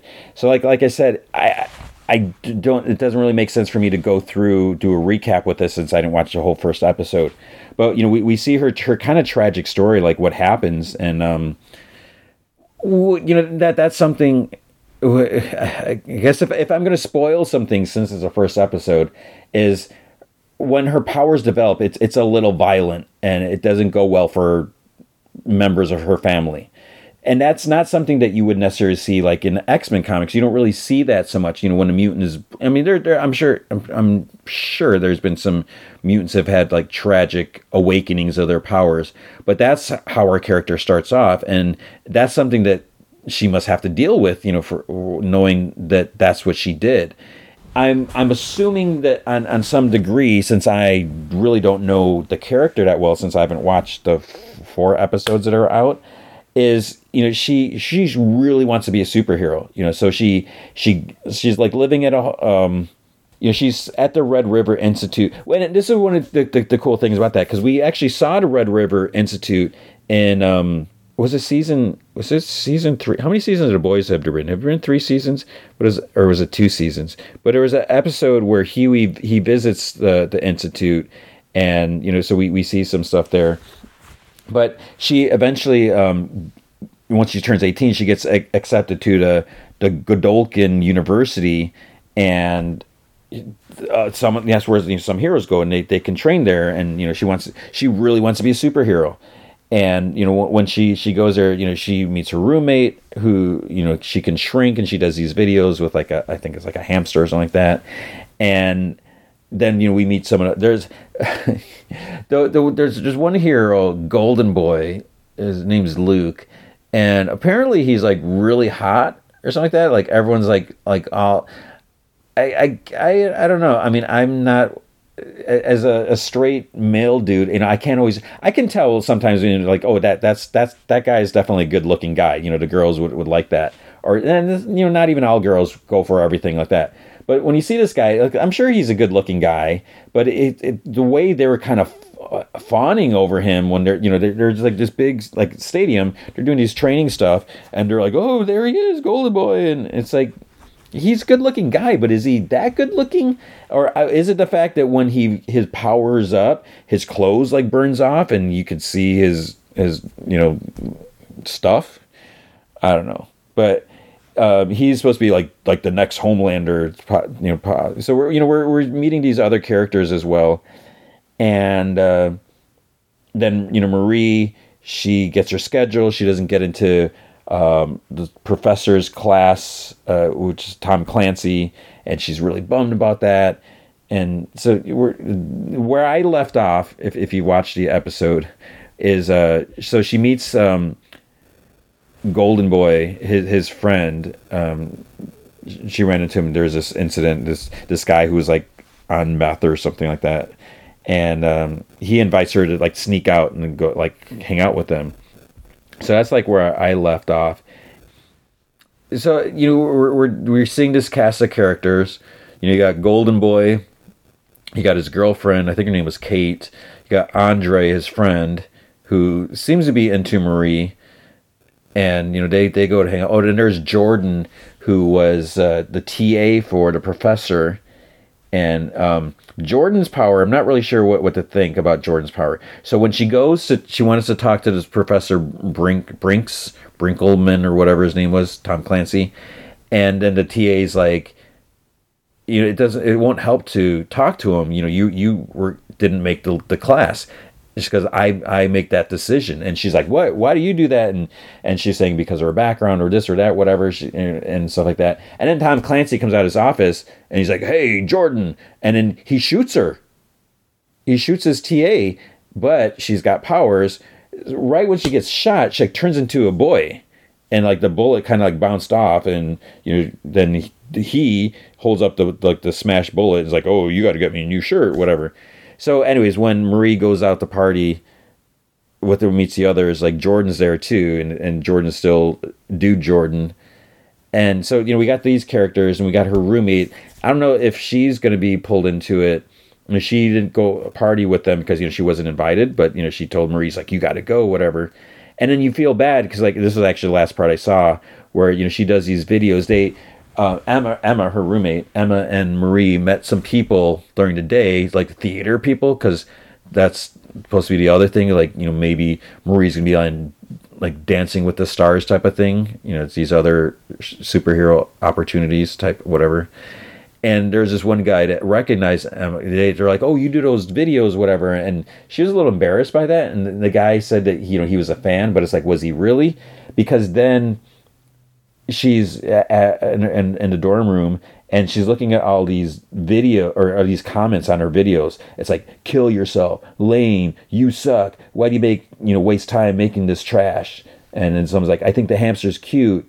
Um, she not so much. But it's just uh, it's just like it's so ridiculous that people take the time to do this. It's like why why do you have nothing better? It's like does that really make you feel better to to trash on someone else? And it's like, well, what can you do? Are you really any better? Because you know, a lot of times when you see these comments like on Instagram or whatever, uh, I never go down the rabbit hole or something like that. But you know, sometimes sometimes it's just interesting to see what the comments are which you know they say you never should do that. But then some other people will will check. You know, someone has some big nasty comment, or whatever. Then they look at their profile. They're like, oh, you know, who are you and you're 32 followers, and you know you're working at a at a clerk, and you know you're receding hairline, or you know.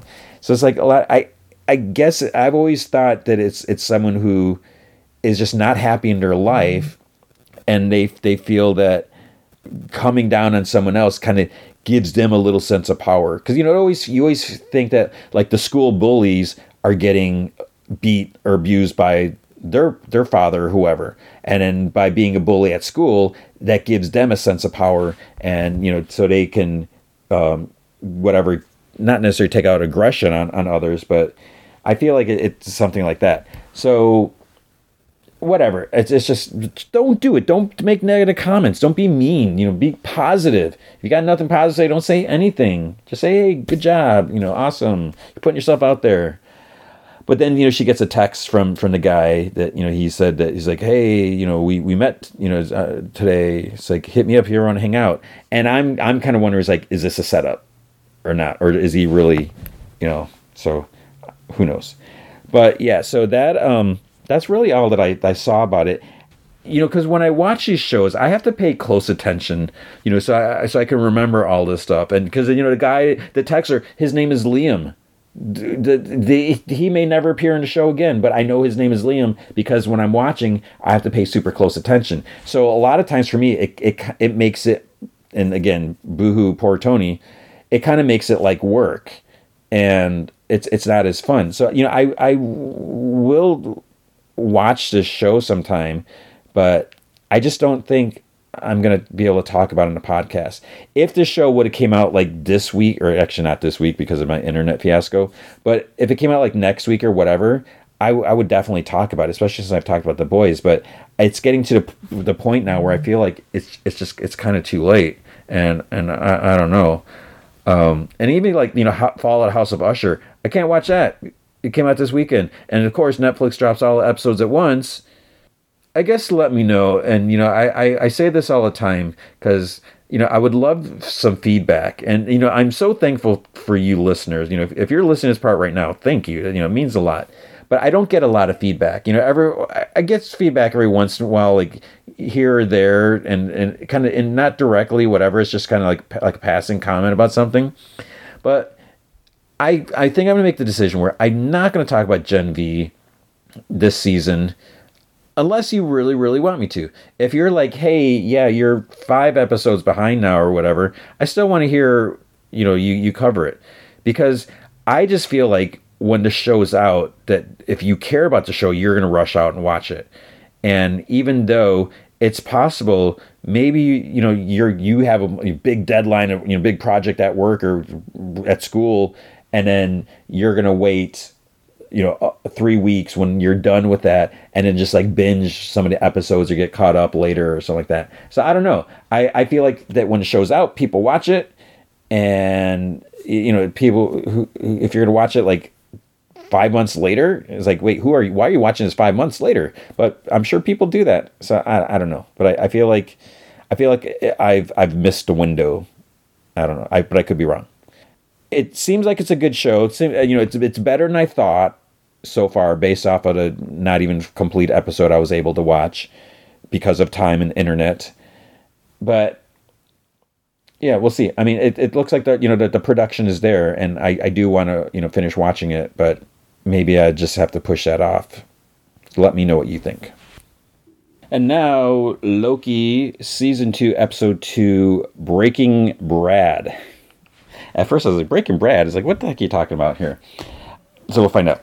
You'll find out if you haven't watched it, but I'm assuming you have. It starts off in London, uh, United Kingdom, uh, where else? Uh, Sacred Timeline, 1977. So Mobius and Loki arrive through a time door. They're wearing tuxedos. Loki right away, he's like, Sylvie's not here. And Mobius like, we just got here. And he's like, it doesn't feel right. And he's like, I know, but why? And he's like, it's too safe. It's not a war zone. It's not an apocalypse. It's not her style. And, you know, because the last time we saw her was at McDonald's. which I could go for McDonald's right now. And uh, Mobius like maybe she's she's changing tack. You know, we got a hit on a TemPad. It belonged to Hunter X five before it went dark. And he's like, if the TemPad went dark, then she found him first. He then Mobius like, you said you want to find Sylvie with Dox. Dox is that general, and X five not responding. This is our only lead. So they go to this theater, and there's like a sign, the poster, and the marquee, whatever, or, the marquee says like Brad Wolfe, Zaniac. There's like this poster or something. So this dude gets out of this fancy car. Uh, there's you know at the red carpet, crowd cheers for him, and then Mobius like X 5s an actor now, or he's undercover. And Loki's like, looks pretty real to me. And he's like schmoozing with people in the lobby. Everyone, you know, everyone's all dressed up. And he's like, oh, how's the kids? How are you? And his reporter asks him, you know, how does it feel about his, his meteoric rise to fame? He's like, well, I don't know how I feel, but I look pretty darn good. He's like, look at me and stuff like that. Others ask him questions. And then, um, Mobius, you know, kind of comes up to him. He's like, "Hey, will there be a Zaniac 2? You know, a sequel for the fans?" And he looks him over. He's like, Mobius, whoa! And gives him a hug. He's like, hey, I used to work with him. And he's like, nice to, Mobius like, nice to see you. haven't forgotten about the little people. And he's like, yeah, well, you know, we'll catch up later. He goes to leave, but then like Loki's kind of like standing in his way. And Mo- Mobius kind of grabs his arms. And he's like, what are you doing down here? And, you know, he says that everything's great. You know, he's actually, you know, he's glad to see them both. He's like, I need to catch you guys up on what's going on here, but, you know, we should have a drink first you know, Mobius like, oh, surprise me, whatever. Loki's like, I'm fine. And X5 is like, I'll get whiskeys, you know, for all. Mobius tells Loki that he's like, it's okay to have a drink down here. You know, we're still working. Loki's like, is he running now? And Mo- Mobius like, yeah, he's running. So they split up to go after him. X5 goes out in an alley and he, he takes out a, a TemPad and you hear like some woman call, call out. It's like, oh my God, it's Brad Wolfe. Can I get your autograph?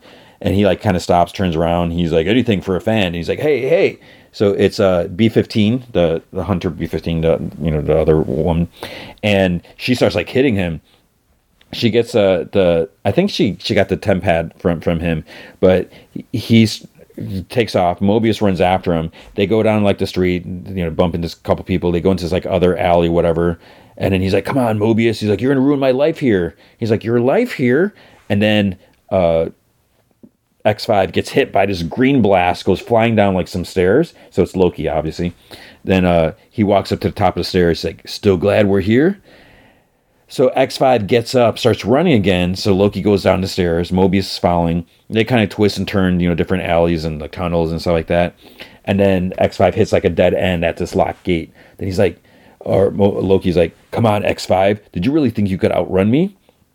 And then he turns and he has like some device that makes him like start to flicker. He's like, yeah, and he like disappears. So he kind of like teleported on there. He appears in this other alley, starts running again. Then he kind of comes across this like group of people like all standing about in the street, and one's like, "Oi, like where's the rude boy off to?" And, you know, he's like, Where's the fancy lad going to then? He's like, Did you lose your tickets to the opera? And he kind of gets surrounded. And He's like, All right. He's like, You know, let's, let's just hold up a second. Then he grabs a metal pipe and starts like swinging it. He's like, Back off. Hey, back off. And one guy like walks up to him and, you know, with his arms out. And then he, he's like, Oh, you know, you're the tough guy, huh? He swings at him, but then the pipe goes through him with like a green flicker. And Loki's like, so unsophisticated, X5. So he's like, oh, of course. Throws on a pipe. And Loki's like, you doing your own stunts now? And then he's like, oh, real cute. So then he takes out the device again, but then Loki makes it go like flying from his hand. And X5's like, you quit with the magic and fight fair. Even though he used like technologies, that's that's really fair. He turns around and walks, you know, like around the people and everything, and then he like almost loses balance because then Loki's like right there, like in front of him now. So he runs off to the side, and and he he says something about you know it's not a fair fight or whatever. More running. Loki then is in front of him and he skids to a stop. He turns and then Loki is behind him. So now there's there's three Lokis. And then you know he he's kind of like up against like near a wall. So then you see Loki's shadows. They start to grow like Loki horns like from the helmet. And then the shadows grab him.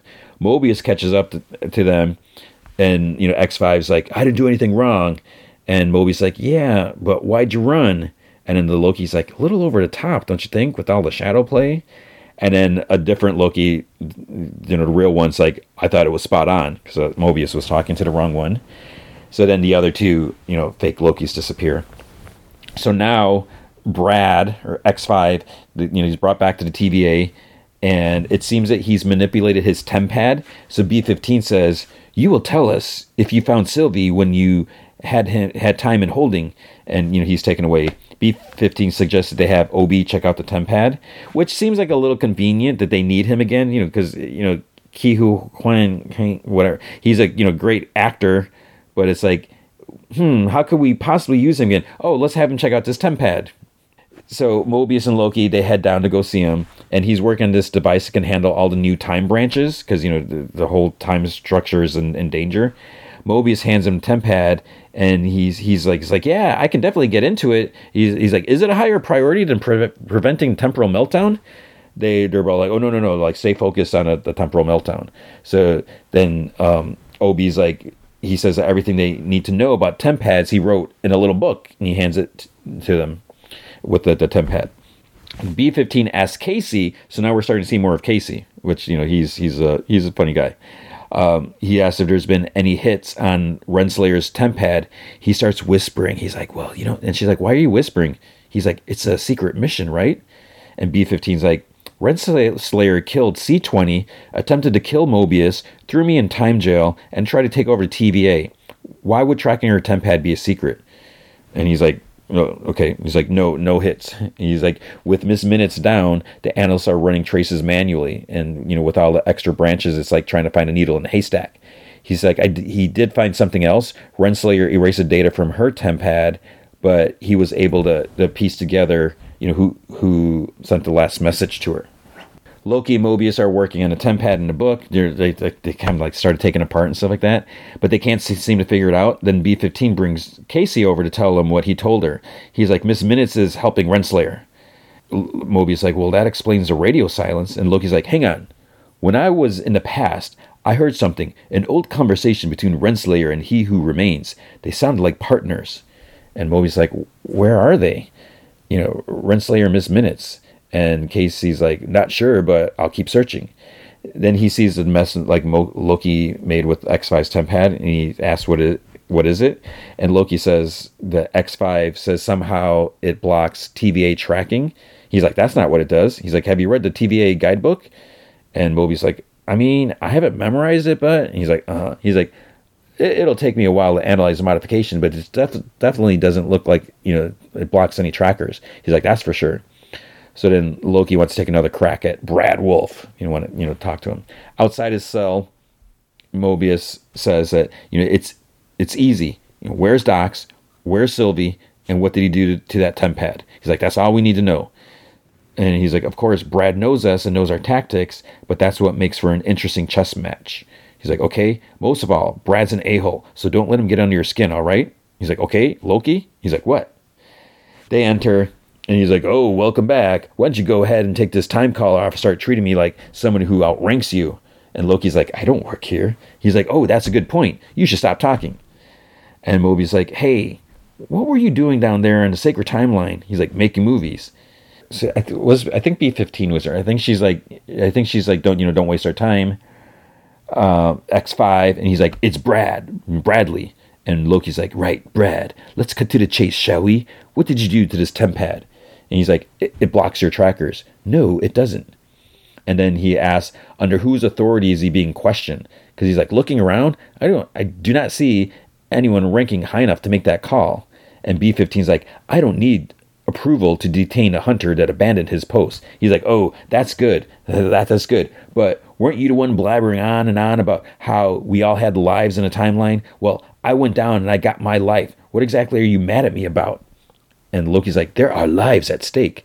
He's like, there are lives at stake? Oh, you got some nerve. Everyone here knows what you're doing. You know, you're just trying to make up for all the terrible, awful poop that you've done in your life. You pathetic little man. And Mobius like, okay, that's enough. And Loki's like, no, no, Mobius. No, it's it's riveting. Keep going. I want to hear more.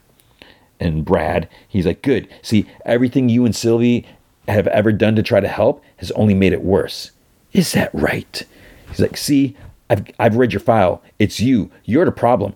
Every time you've ever found a you, problem is you think you're special, but you're not. So it doesn't matter what outfit you put on, play dress up, or what little lies you tell your friends, or even the little lies you tell yourself. At the end of the day, you just make everything worse. For, for Mobius, for B15, for your mother. It's like, ooh, you did not just go there. He's like, because that's what you do. You lose. You're a loser. And Mobius like, Loki? he's like, stop trying to be a hero, man. You're a villain and you're good at it. Do that. Loki chuckles and he kind of whispers, he's like, thank you. Thank you, Brad, very much. I really am touched. You know, you're right. I have done some terrible, awful things. Yeah, maybe that is who I am. It's the real me, a loser. Always have been, always will be, and perhaps I've been holding something back. And Mobius like, Loki. Perhaps I've just been biding my time. Perhaps I've just been waiting for a moment like this so I can do terrible, awful things to you. So let's try this one more time. Where is Sylvie? And Brad's like, You're too obsessed with her. He needs therapy. Control your pet, Mobius. Mobius like, Well, that got intense. He's like, Hey, want to hear a good one? He's like, Knock, knock. And Brad's like, Who's there? Brad. Brad, who? That's showbiz. He's like, and I don't want that to happen to you. So play along with us. Answer our questions, and, and we'll get you back there so they don't forget about you. How's that sound? And Brad's like, You would do that? I will. You promise? I promise. Whew. You seeing this, Mobius? You could be an actor. I'm not an actor. I'm an analyst. But thank you. It's like, You're not an analyst. I'm not a hunter. None of this is real. I mean, who are you on a timeline? Do you know? He like shakes his head. Doesn't matter. I think it does matter because none of this is real. The TVA is not your real home. Mobius isn't even your real name. Well, it's what I answer to. Do you have any idea what kind of life you might have left behind? Who might be waiting for you back there? I mean, don't do you care? I mean, you know they took us, you know they took our lives, and you're still here. I mean, it's kind of weird, man. I mean, you need to wake up. I'm awake. No, you need to wake up, Mobius. I'm awake. And until you do, you're nothing. She's nothing. I don't know where to start with that, pointing at Loki.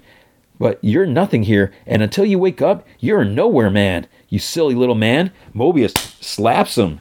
And Loki like goes and grabs him, and Brad just like holds his hands. He's like, "Whoa, Mobius, yes!"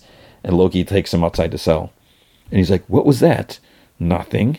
You okay? I'm fine. So they're like like walking through the halls. What happened back there? Nothing. Didn't seem like nothing. It's tactical. Seems like he got under your skin. Nope. He didn't get under my skin. He got under your skin. He's like, Mobius, are you all right? I've never seen you like this before. I told you I can play the heavy keys. And he's like, where are we? Loki's like, I was following you. I was following you. Mobius, you were clearly ahead of me. And then he's like, how about a slice of pie? So he ended up in like some like cafeteria. And it's like empty. So they get like a little, you know, pie out of a machine. They eat some key lime pie. And Mobius like, that's really good. And he's like, listen, that wasn't tactical. I lost it. Loki's like, it's okay. It happens. Sometimes the rage builds up and you just gotta let it out. Do you remember that time I was so angry with my father and my brother? I went down to Earth. I held the whole of New York City hostage with an alien army. Tried to use the Mind Stone on Tony Stark. It didn't work, so I threw him off the building. I mean, it wasn't tactical. I lost it. Sometimes our emotions get the better of us. You know X5 obviously touched a nerve, right? You never wanted to visit your place in a timeline? He's like, Look, that's the last thing I should be thinking about. Aren't you curious? Don't you want to see the life you were supposed to live before they kidnapped you and brought you into the TVA? Not really. Why? Because it's not my life. But it could have been. It isn't. This is. I'd like to thank the guy who kidnapped me and brought me here. Look, he's like, if you never look, you'll never know. Mobius says, the TVA is the only life I've ever known. I like it.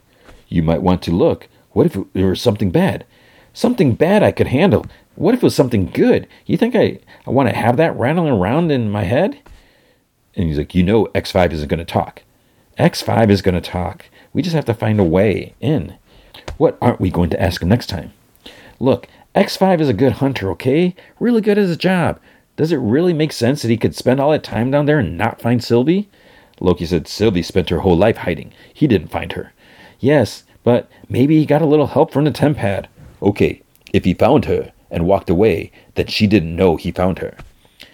Think about it. If he found her, maybe you know, maybe he didn't turn her in because he wants to continue to live his best life on a timeline. He wants more time to be Brad Wolfe. Now we just have to find a way to get him to admit it. Loki says he's the only one who knows where Sylvie is. We just got to make him talk. Well, come on, you're the god of mischief.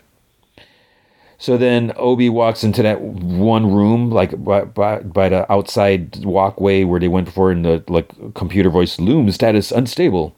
He has this like big device. He plugs into computer. The The lights kind of go dim for a moment, and then the screen's like access denied, so he can't get he can't hook it up.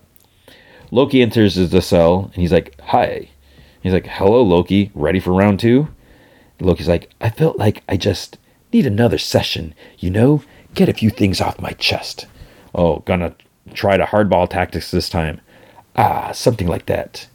And he's like, okay. He hears the door open again and looks. Mobius is wheeling in this like huge device, and Brad's like, "Where's B15?" And Mobius like, "She's not gonna be attending this session." And Brad's like, "Oh, I get it. You come in here without B15, and I'm supposed to believe you're gonna torture me, Mobius. Let's simplify everything. You have information that we need. You don't want to give it to us. So how do we find common ground?" You are getting desperate. And Loki's like, You are not wrong. Moby says, We're getting desperate, and I'll be honest with you, we're down to our last option. Loki's like, And your last chance. And Brad's like, Cute. Which one of you came up with this script? And Mobius like, Because you're a tough nut to crack. You left us no choice but to, to kind of rap. And Loki's like, Mobius, controller. And uh, Brad scoffs. He's like, Right, okay. Well, we we can't start the festivities without that little baby. He's like, stand by. They leave the device and they walk out. But Loki actually closes the door after Mobius leaves, and like, and Mobius like, hey, open up. Loki's like, turns out there is actually one other option, and Moby's like, no, no, hey. And Loki says, you sniffed us out, Brad, and I knew you would because you're a clever chap. So guess what? I wrote a little script of my own. Moby's like, Loki, this isn't right. Open up. And Brad's like, that thing doesn't work without the controller, though. So what are you gonna do? Loki pulls something out of his back pocket. This one? We're gonna have a little Q and A. Did you find Sylvie? And if you did, where is she? Simple question, really, but doesn't mean we can't enjoy ourselves as we go along. And Brad's like, mm, You almost got me. You have no idea how to work that thing. I'm not trying to be a hero, Brad. I'm a villain, remember? And you hear Mobius like, no, Loki, this isn't the kind of mischief I was talking about. So Loki goes machine. He gets it started. And Brad's like, oh, look at that. Uh, then he's like, um, earlier I said some really hurtful things, and I brought up, you know, your mother, and I'm really sorry about that. Uh, Mobius, hey, hey, get in here. It's locked, Brad. It's locked. Uh, you need to put that down. That's a you. You don't know what you're doing with that. What does this one do? He hits a button, and like there's this like this. I think it was like a table, and it gets um, surrounded by like this energy cube box, and it like shrinks down. And Loki, chuckles. Oh, sorry, could have hurt yourself there. And Brad's like, "Hey, hey, don't don't touch uh, random buttons on on that, okay? Mobius, get in here." He's like, "You could have killed me with that." Could I? Then Loki hits the switch and, and the cube envelops Brad. He's like, This is exciting. And he's like, turn it off. How about this? He hits a, a button and it kind of shrinks in half. He, he's like, okay, okay, all right. Uh, look, I don't know where Dox and the others are. Okay, I, I, I, I, I don't know. And Loki's like, I don't know if you know this, but I've done some terrible, awful things. he's like, Yeah, yeah, you have. You're doing one now. Loki makes the, the box shrinks, you know, some more. So you know, Brad is now crouching, you know, because it's like half the size. And he's like, I swear, I don't, I don't know where we are. Brad, you're so convincing. I want to believe you, but you're just such a good actor. He's like, I, I really don't know. I swear, they did not tell me the plan. I know you're lying. Okay, okay, okay. I, I lied. I lied, okay? I was supposed to go look for Sylvie, but then I, I bailed, okay? So they told you to go after Sylvie and you bailed. Yeah. What's the penalty for a highly decorated field officer abandoning his mission? Uh, well, because none of this is real? If none of this is real, then I guess you aren't either. And then the box starts slowly getting smaller and smaller, and Brad's, Brad's like groaning he's like, I'll tell you where she is. She has a new life. And then Loki makes the box disappear and Brad like falls on the floor. One thing, you said you bailed the mission. And he's like, Yeah, but I found her first. She's on a branch. Mobius comes in. He's like, See? A little mischief.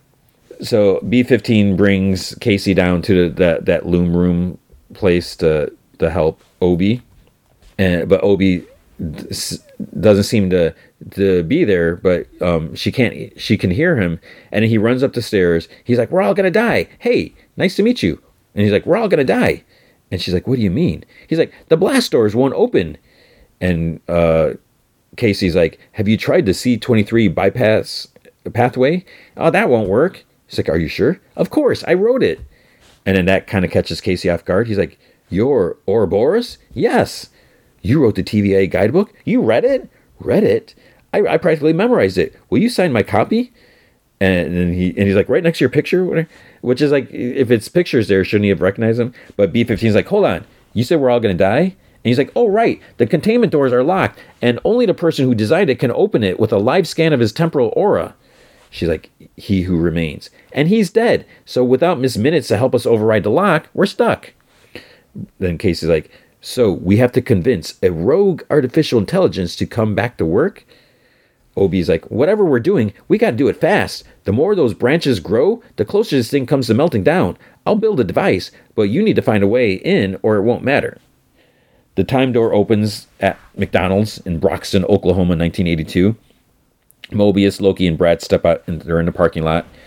Mobius like, Brad, I'm telling you right now, if you're wasting our time, you're going right back into Gizmo would you like get getting scrunched up in a, the cube? He's like, whoa, whoa, whoa, whoa, hey, hey, okay, all right, look, she's in there, all right, she's in there. So why don't you guys just head on in and remember, I'm the one who brought you here. A deal's a deal, right? All right. So you go ahead. I'm gonna head on back. And Moe's like, wait, wait, wait. Why are you so jumpy? It's making me nervous. I'm not jumpy. I'm not nervous. I, I just don't want to be around uh, a variant who killed 400 of our coworkers. So I'm just gonna, uh, if you just open the door, and Loki starts walking in. So Mobius goes up and he's like, What do you think? And Loki's like, If she's here, I have to find out what she knows. And I think I think Loki says that he'll do the talking. So, you know, be ready. Inside, Loki sees her behind the register and she has like a smile on her face. Then she sees Loki, Mobius, and Brad, and then she gets like serious. Brad says to Mobius, is like, oh, it seems tense. He's like, well, you know, why don't we head back? And Mobius is like, no, it's like, I'm not going anywhere until I get some apple pie. Loki goes up to the counter. It's kind of awkward. He's finally like, "Hi," and she's like, "Hi," and she's like, "Listen, I haven't got all day. You gonna order something or or what? Can we talk?" And she's like, "My break's in five minutes." So she comes outside. She has like a drink and some sort of burger sandwich and like a styrofoam box. She's like, "It's a short break, so talk fast." Uh, I know I'm the last person you want to see. Correct? I uh I haven't come here to make trouble. Then why are you here? Uh, this is going to sound strange, but there's been a problem. It's complicated. I've been pulled through time between the past and the present. I was in the past. Oh, just get to the point, Loki. Sylvie, I was in the future and I saw you. The TVA is in danger. And you were there. I need to know why. Oh, so you can see the future now. Cool. It's not something I chose. Look, as much as I'd love to see the TVA burnt to the ground, I have no intention of going back there. My life's here now, and I'm not running. I'm happy. Explain what I saw then. I don't know. I don't care. It's the future. It's the future. It's going to happen. Is it really? Because that sounds a lot like the future's already been written, and we both know it, it hasn't. Not anymore. I made sure of that. Enchant me. You can see what I saw. I don't want to see. I want nothing to do with this. I have no answers for you. If we don't work together, I can't guarantee how long this will be here. You have some nerve coming here. Nerve? TVA bullpoop. This, this is bigger than the TVA. This is about everything. You like it here? You like this place? You've made a home? If what he who remains said is true, the TVA is the only defense, and if what I saw of you is true, then there's nothing that stands between this world and utter destruction. Without the TVA, all of this, everything, is gone. Inside, Mobius is enjoying his apple pie. He has some like fries and, and like a shake or something. He's like, I thought you were setting us up for an ambush. Hell, you were just setting us up for a great meal. Thank you. And Brad's like, What is happening right now? It's like they're going over every detail of a relationship that's ever happened. Look, it's complicated relationship, okay? There's a lot to unpack when you're basically in a relationship with yourself. And Brad's like, I, I brought you to Sylvie. I held up my end of the bargain, and you you have to hold up your end. I will. And you get me back to the sacred timeline, like you said. Can we just talk for a second about how crazy life is? I mean, 10 minutes ago, you were screaming at me, you're nothing. And then I kind of freaked out and basically tortured you. And now, here we are, enjoying a meal like gentlemen. You slapped me in the face. I won't forget. But I got you a shake, okay? Look, just enjoy this. Tell me about Zaniac. What about it? I want to know about it. P- please. You don't care about my movie. Brad, I saw the poster. It looks scary. It's not. It's it's not. It's it's not scary. It's elevated thriller, all right? It's cinema. Thank you very much. You can't see it. Get your own tickets. I'm not hooking you up. Not after this. I will. I will. Look, why don't we just go? It, it, it, to get get this to go. It packs up, right?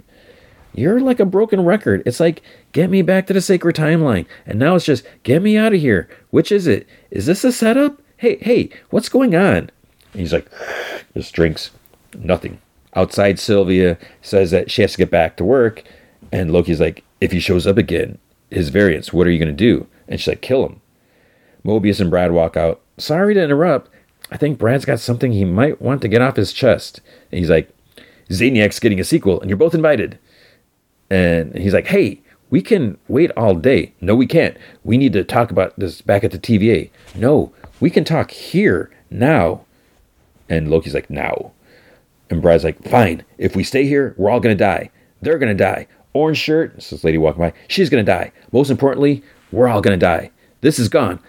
Pointing at McDonald's. Unless we, and Sylvie puts her hand like on his chest, shoves him back like against a car, and like uses her powers to read him and you hear like all this for Sylvie, I don't buy it. So it's like the TVA general Dox, you know, when they're getting all the weapons and stuff like that. So she's like, they're gonna bomb every branch, and Brad's like, yeah, including this one. Loki's like, where do we go? And uh, she's like, I'll show you. And then her McDonald's outfit changes to like her like greenish outfit. At the TVA, it's like some woman's voice like, are we pruning timelines now? Then Casey's like, targets are popping up all over the branches. B 15's like, we need to know where this attack is coming from. Time door opens. Brad comes like sliding out on his back. B 15's like, Mobius, what's going on? Over to Com, he's like, Dox was looking for Sylvie. She's to prune all the new branches. And B 15's like, she already is. Mobius, she's to kill them all. Loki, Mobius, and Sylvie, they're like, um, they're somewhere. They're like kind of sneaking and like spying on the TVA in this other room. Mobius wonders like, what are you doing with all those time doors? And Sylvie says, looks like that they're um, connected to. There's like a bunch of temp pads like on this thing, and then he's like, maybe that's why Brad's was modified. In the other room, a male analyst says that they've pruned 30% of the branches. And then, you know, they're like, is Mobius on the ground yet? B 15 radios that they're killing billions. And she's like, take Dox down now and Loki's like, Minutemen are carrying reset chargers. And Sylvie's like, that's how they're bombing all the timelines at once. They're all connected to that control panel. And Mobius like, that's our target. So Loki's like, I'll distract them. And Mobius like, okay. Loki goes, he grabs like one soldier agent guy, like throws him another. Sylvie uses her power to send a blast at like this device that kind of sparks blows up. Then Dox calls out, Our mission's been compromised. Set off what you can. B15 says that they have to stop all this. You know, can they disarm the charges? Casey says that it's possible if they c- can track them, but there's too many. And so he's like, I'm going to call OB. Mobius, Loki, and Sylvie are fighting agents. They smash temp pads, all the stuff. Dox yells that there's too they're, they're too late. Sylvie holds out her her hand to Loki, and she's like, "Don't overthink it." So they they hold hands, and then they send out this massive whoosh, green blast that like knocks everyone down, and, like destroys a bunch of like tech, and then um then later like their lo- loyalists are being rounded up. You know everyone who didn't escape. B fifteen calls Mobius and says that he should come back. And then Mobius tells Loki that they need to go. Loki looks at Sylvie. She's just sitting, but she doesn't move.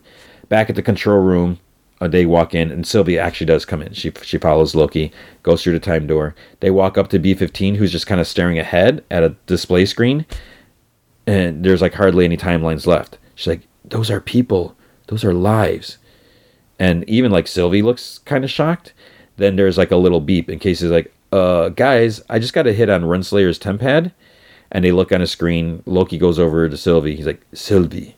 And she's like, Is this the best that you lot can do? There was nothing we could do. And she's like, Some defense. The TVA is a problem. It's broken. It's rotten. She's like, I'm going home if it's still there. And Loki's like, Please don't. It's harder. But she's gone. To stay. Then he goes back to Mobius. He puts his hand like on his shoulder. Then we see outside McDonald's, Sylvie is like sitting on, on her truck. A coworker, you know, kid comes up and asks if she's okay, you know, because he just want to check, and she's like, "Oh yeah, I'm good." And then um, he's like, "Do you think you'll be in tomorrow though?" And she's like, "Yeah." He's like, "Cool, cool." Then she's like, "Jack, is your mom on her way to pick you up?" He's like, "Yeah, she'll be here. I'm good." And she's like, "Good night." He's like, "Bye bye." And then she's just like just left there, and that's where it ends. So interesting episode. Uh, I I liked it. Uh, it it's not what, quite what I expected, and there's something about seeing Loki, you know, being good and you know trying to, to save things. So it's it's just really weird. You know, we don't have any of the Jonathan Majors yet. You know, He Who Remains. So it's um just just really interesting to see you know where this is going to go. So. I'm, I'm looking forward to the next episode, and I like the first season, but I almost feel like I'm liking this more. I, I don't know, maybe maybe I'm wrong, but it's uh it, it's fun. All right, and now the movie feature, whether you like it or not, and I hope you do like it, is uh, Taylor Swift, the Eras Tour. So this is the, the movie. And so here's the thing Rotten Tomatoes, still as I as I record this, it's at 100% for, from the, the, the, the critic scores.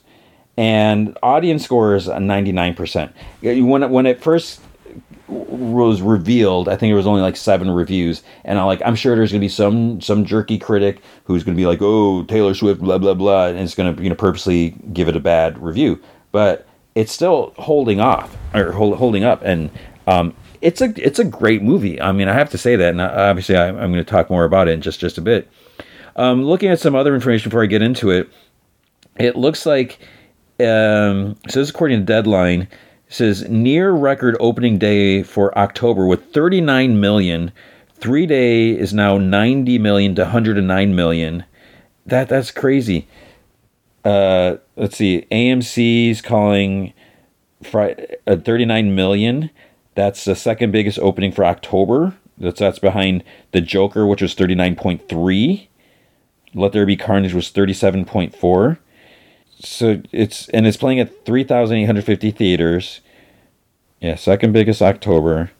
That that I mean, that's uh, Oppenheimer. Let's see, did 43 million opening. Little Mermaid did 38. So it's uh it's it's it's doing you know really well. Let's just put it put put that. Um, and then some people might be like, oh, well, ticket sales cost, you know, the tickets cost more. And yes, that's true. The reason tickets cost more, it's not a ploy to make more money. It's because, I think, I, I don't know if I mentioned this or not, but Taylor Swift, her, her, her production, whatever, they're distributing the movie. You know, normally when movies are made, they get distributed by Universal, Warner Brothers, Paramount, whatever. And it's like, you know, if you look back at the early days, like, you know, Marvel did like Iron Man, but Paramount distributed it. You know, Paramount didn't make the movie, but, you know, they put, you know, shared the cost to get it to theaters or whatever and all that stuff. So by Taylor, you know, had to put up the money to distribute it. And I forget how much it, that costs to do that. But to go along with that is she's also, I'm pretty sure, I'm like 99% sure that, that she's giving a bigger percentage to theaters from ticket sales. Because back in the day, I remember I, it used to be like theaters would only get, if they were lucky, like 10% of ticket sales. They get like almost nothing. That is why concession prices are so expensive because theaters don't make anything off the movies. The longer a movie is in theaters, then the percentage they get from ticket sales starts to get bigger, even though there's less tickets being sold. But it's to the theater's benefit for a the, for a movie to last longer because they'll start making more money unless you know it's they're not going to keep a movie in theater for three months if there's only two people coming in because then it's it's a waste of a space. Taylor is helping theaters out. You know that that that's great. And when I went, of course, I bought the plastic bucket for popcorn and a plastic cup, which and it cost me 20 bucks. And it's just like, holy crap, I just spent another 20 bucks on this. But normally when I buy pop- popcorn, it's, it's like 12 $13. And I got like, this was, I don't even know what size popcorn. There's like so much extra popcorn I brought home. And, and I wanted to put it in a sealed container. And the one container I had wasn't there's still extra popcorn. I had to get another container because there's just so much popcorn and then there's so much soda. But now I got this collectible cup and everything, and with that, I'm sure theaters are getting a, a good you know chunk off, off of selling those. So this is good. So not only, I mean, I, I always say like even with the, I was like telling us students this or whatever, a couple students that like she's helping the economy. You know, if you look at like how much she spent, you know, generated for the concerts, because you know, yeah, she's making all this money off off the the tour, you know, herself, but all the the vendors, you know, all the all the parking, and you know, people staying at hotels and traveling. So you know, it it helps out like all around. So I'm sure all the cities that have hosted her, they're like, you know, please come back again soon because you're they're making so much money. And then you even have like all the little people outside selling bootleg stuff. You know, they're making money too off of it. So everyone's making money. And then now with with the movies, you know, there was like there's nothing really huge that was coming out in October, and this is pumping up the the box office, and it, so she's doing a, a lot a lot of good stuff here, and you know, along with everything else that she's done, but there's still a lot of people that just like like oh Taylor Swift sucks, but she's just such a good person. You know, she's done a lot of good stuff for people, and you know, she doesn't do it for the publicity. She doesn't issue up press releases like, oh yeah, I'm donating this or that. It's like when it came out that she's donating money to like food banks, you know, every city she plays, they didn't put out a press release. I mean, the word got out, and I was like, I read it off. I, I found it from like ABC News or they're, they're reporting that or something. I think it was ABC. And you know she's given out so much money, like for Santa Clara in California, it's like they could feed. I think it was like five hundred thousand people for a year because there's like you know that that many meals that they, they could provide with all that money so she's doing a lot and then of course you know she gave all her employees like bonuses and everything like that so she's not like keeping all the money herself because what is, she doesn't need that much money. She's she's doing she's constantly doing good things. But of course people are constantly trying to find any negative things that they could do to say about her you know and and and even if you look at like the, like the the whole football stuff so she's you know she's dating a football player.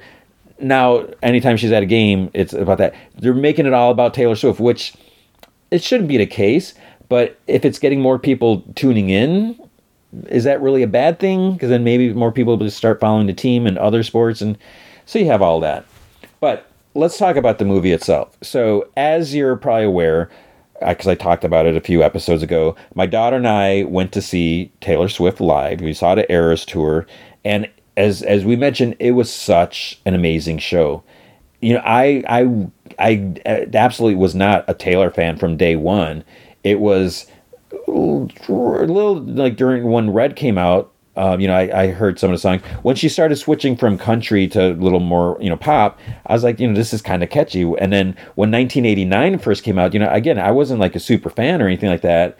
And, you know, when Shake It Off first came out, I'm just like, what, are you trying to say here? What was going on? But then the more I heard it, and I, I couldn't help, you know, it's just so catchy.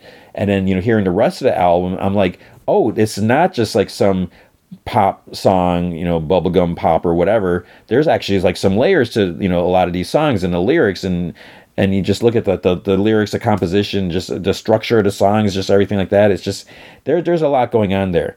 But you know, a lot of people are just like, I don't like Taylor Swift, and you know, you don't have to. But it's it's weird when when people say that they don't like her music. Her music has changed, you know, and that's that's the other thing about the eras tour you know with each album there's almost like a different sound for each one. And you know she even commented how she's been able to venture into the different you know genres and all that because people have allowed her to you know they they've let her. And i just think it's you know you, you go from someone who was a country singer to singing and dancing and doing like some like kind of edgy stuff you know at, at times. So I, I just think that that's really impressive that she's pushing herself and wanting to and able to do that versus you know band is like okay this is our sound we're going to do the same stuff. It could be good you know every single album after album after album but they just do the same thing. And they you know, might try to tweak it but you know taylor's constantly doing different things. And and i, I think that that's that's that's fascinating that that's cool so the, the concert itself was an amazing experience and, and it just it seemed like everyone was so happy you know the whole like the friendship bracelets you know as, as we are waiting in line to get concessions you know my, my daughter and i we saw a lot of people you know with just bags of friendship bracelets and i, I feel bad that like i missed out on this not that i, I don't know if i would have made any because whatever um, it was a busy week leading up to it i wasn't even home you know was all the traveling uh, but it was it was su- such a nice thing seeing just strangers that have this common bond of loving Taylor Swift's music exchanging these friendship bracelets with you know different messages you know songs or positive things like that. And there's like people like like oh you know can i sign your shirt? Because you know people are like you know just wearing like white t-shirts and you know just people signing that whatever and of course, you know, there's other people like dressed up as a different eras and the costumes, and it's like you don't get that at concerts. You know, people don't dress up as different album covers or uh, whatever album tour outfits, genres, and you know, eras. So it's just it's it's weird how how how into all of this that people are. I saw some TikToks about this. Now, the idea, you know, the the Taylor Nation like Instagram, you know, uh, account run by her people or whoever, you know, they they kind of encourage the friendship bracelets and the singing and the dancing in the theaters. Um, theaters are, I believe, most some theaters are even like encouraging that. You know, they, I think they were told like what volume it should be played at, and you know they were going to kind of say, okay, you know, we will allow singing and dancing, even though normally you're supposed to be quiet in theaters. But I saw this one TikTok. I mean, it was it was kind of scary. I mean, and it was just like screaming that is I think is a bit much. I I would not be happy with that. So I went. Um, I was supposed to go on Sunday. I, that's when I first got my ticket, but then it was kind of like last minute. They opened up like Thursday night preview screening, so I was like, well, maybe it'd be better if I went Thursday night because then you know it just makes it easier to re- you know I can record earlier or sometime. I don't have to wait because if I went to Sunday afternoon, then coming home and then trying to record and edit and post and when I went, there was like maybe a dozen people in the theater, and you know, there's three. I think there was three screenings on Thursday. Maybe there's two. And it, and then I, I feel like you know because I, I Friday afternoon I was looking at the other shows online and they were like pretty much all sold out. So I think everyone already bought their tickets and so they didn't go Thursday because they already had their tickets. But my theater was quiet. People were watching it, and that's what I wanted. It's like I'm I'm actually there to listen to the live performance and it was good and but i will admit like after like a lot of these performances which are amazing there's times i, I felt like i should be like clapping but i'm like no because this is just a movie you know we're not clapping during a movie and no one's cl-.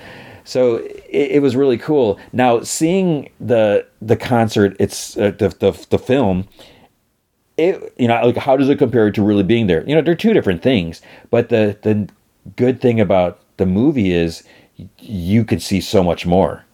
You know, there, there's one thing, you know, just a special feeling of actually being there, experiencing it, being part of it, hearing it there, seeing a little tiny Taylor off a stage, you know, because if you're uh, off in a distance. But man, this movie, those cameras, they were amazing. And I'm just like, how the heck are they doing this? In the old days, whenever something was filmed, you'd see, you know, some dude running around with a big camera on stage, you know, trying not to get in the way, doing that. But you don't see that. But there's times you feel like you're actually on stage with Taylor. And it's like, how are they doing that? It's like right there, right in her face. And there's other times where you know she's dancing around or whatever, and it's like she's looking right at the camera, like she's singing right to it. But it's like no, she's singing to the entire stadium. That's the other cool thing about this is if you've seen the way the stage is set up, you know there, there's almost kind of like three stages with like walkways, and it's like it's like three fourths of a football um, field so the, the nice thing about that is she's not just performing to like the front row of the stage they actually go out all over and and you know sing at different places. So you're singing to everyone there. So it, it's just like really cool there was one point where you see kind of like a camera like like off to the side there. Because at first i'm like are they just kind of like floating you know like got the football cameras that float around all over there and they just zoom in? But there were some that were like off the, the side of the stage. Because there's sometimes she's like moving around and she'll like twist her head and like look right at the camera and you do a little little smile or wink or something. And i'm like how do they time that perfectly? You're like how's that work? Uh, you know, it, it, there's one thing about choreography, but you know maybe she knew the camera was there and that that's thing. And i'm sure with the editing you know they're going to edit the you know the footage just right because you have like you know 25 different i don't even know how many cameras but you know you have to go through all that. And the other impressive thing is this was from the last us tour which um the last show and you know the los angeles show. So they really like you know sped up you know did this editing like lightning fast to get everything you know going the other nice thing is about all the close up and, and being there is you know you really get a sense and this is like the feeling and you know my daughter and i comment on on this is you know you can see how happy taylor is. And i'm sure there's going to be some people who's like yeah because she's making billions of dollars off this. Of course she's happy.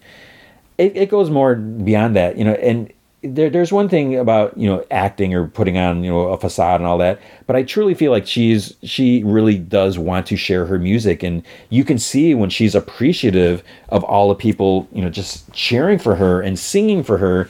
I mean it's and it's not just like an ego kick. You know you can see that it because like when we saw her it, it looked like she was going to start crying. And yeah, you can act, but you know she's she's a singer first. You know she's a performer. You know I, I don't know if she would have the acting skills to almost shed a tear on on demand.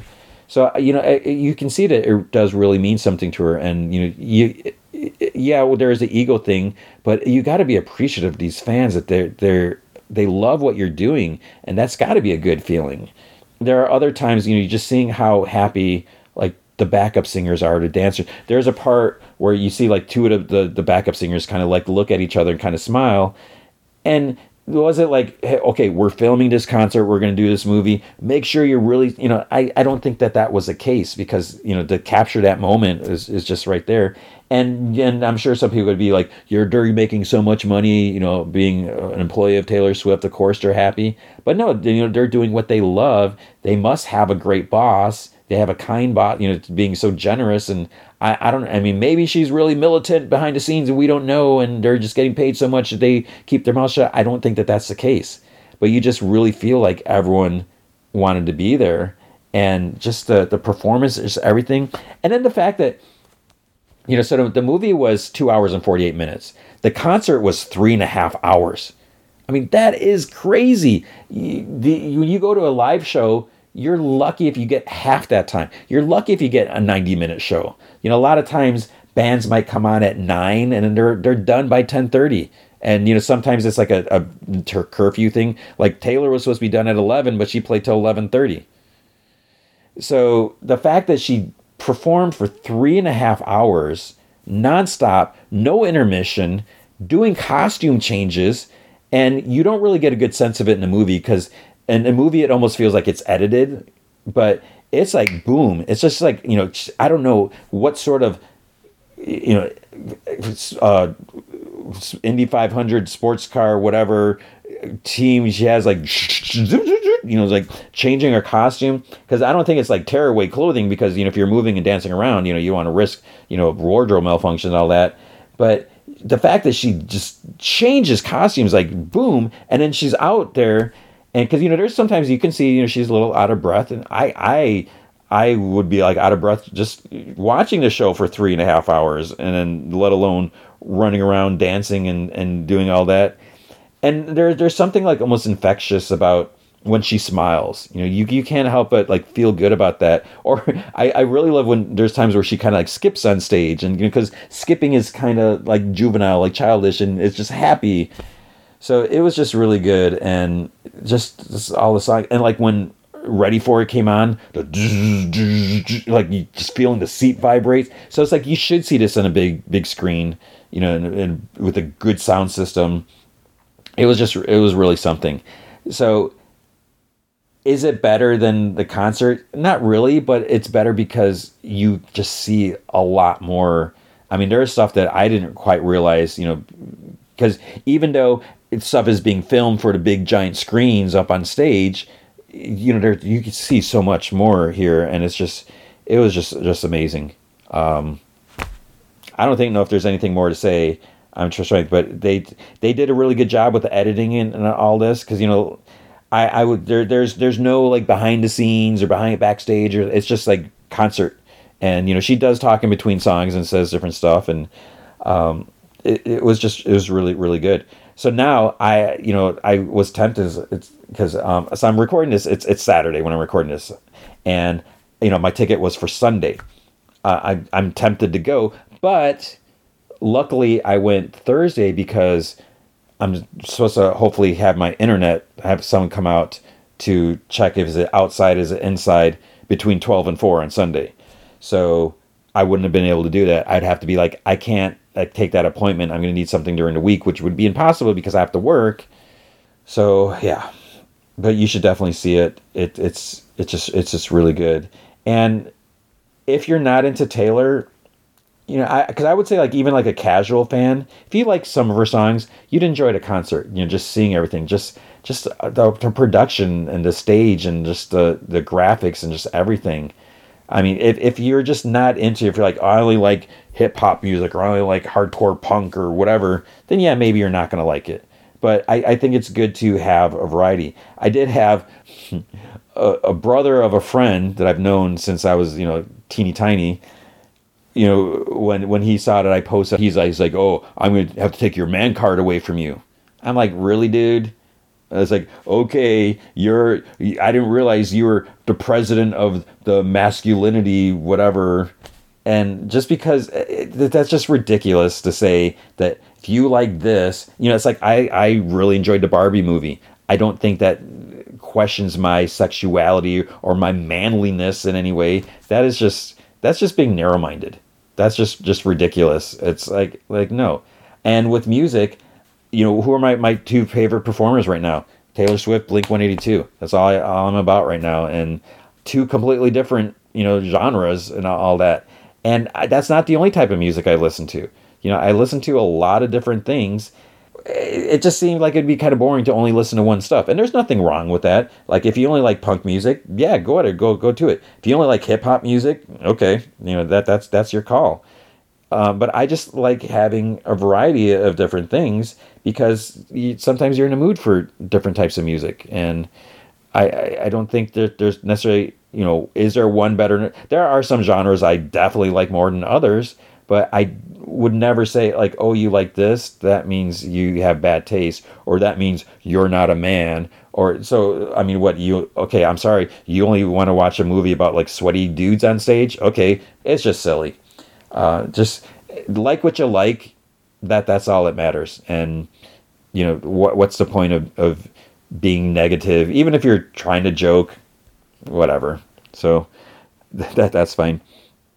And um, I think this episode is going to be fine because that's it. So I enjoyed the movie, I enjoyed the show, I enjoyed the music, and I enjoy talking to you guys about all this. So I hope you enjoyed this as well. So big thanks to Dave McPhail and Andrew Loken because they are big supporters of the show. You can be a supporter by going to patreon.com slash gman from heck. Any amount you can commit to will be awesome. If you commit at the Rick Jones tier or higher, you get access to the secret podcast from heck, which is an additional 30 minutes of podcast entertainment every single week. Uh, this week's probably going to be another um, X Men The Hidden Years so you can hear about about that. I'll probably do an off my mind soon. I know I keep saying that. I just need to figure out what I want to talk about. Sure, something will come up. If you can't commit to a monthly commitment, which is unfortunate, but I understand, you can also help out by going to ko-fi.com slash gmanfromheck, and you can buy me a virtual cup of coffee or two. And that is ko-fi.com slash gmanfromheck. Okay, so what is going to be next week? Um, Rick and Morty is starting back up, and I realize I haven't watched the last episode of Rick and Morty. I don't know if, if I'm going to get into Rick and Morty. Um, not, and again, it's not that I don't like it. I just don't know if there's um, interest in it in, in covering that. Um, I feel like something there's other stuff that's coming out. You know, little by little, there's more stuff coming out. The Continental took such a big viewing time chunk out of my week, so it'd be kind of nice not to. So you know, we got Chucky and Loki that might be the only shows. There's I'm I'm sure there's something else starting this week. So we'll see. Maybe I could if I had time, which I'm probably not going to be able to, but maybe I could try to watch like an episode or two of Fall of House of Usher. Just I can comment on that. I don't I won't be able to do the whole sh- I can't commit to the whole show because I feel like I'm already late since it's now the weekend's almost over and I haven't watched any of it. But we'll see.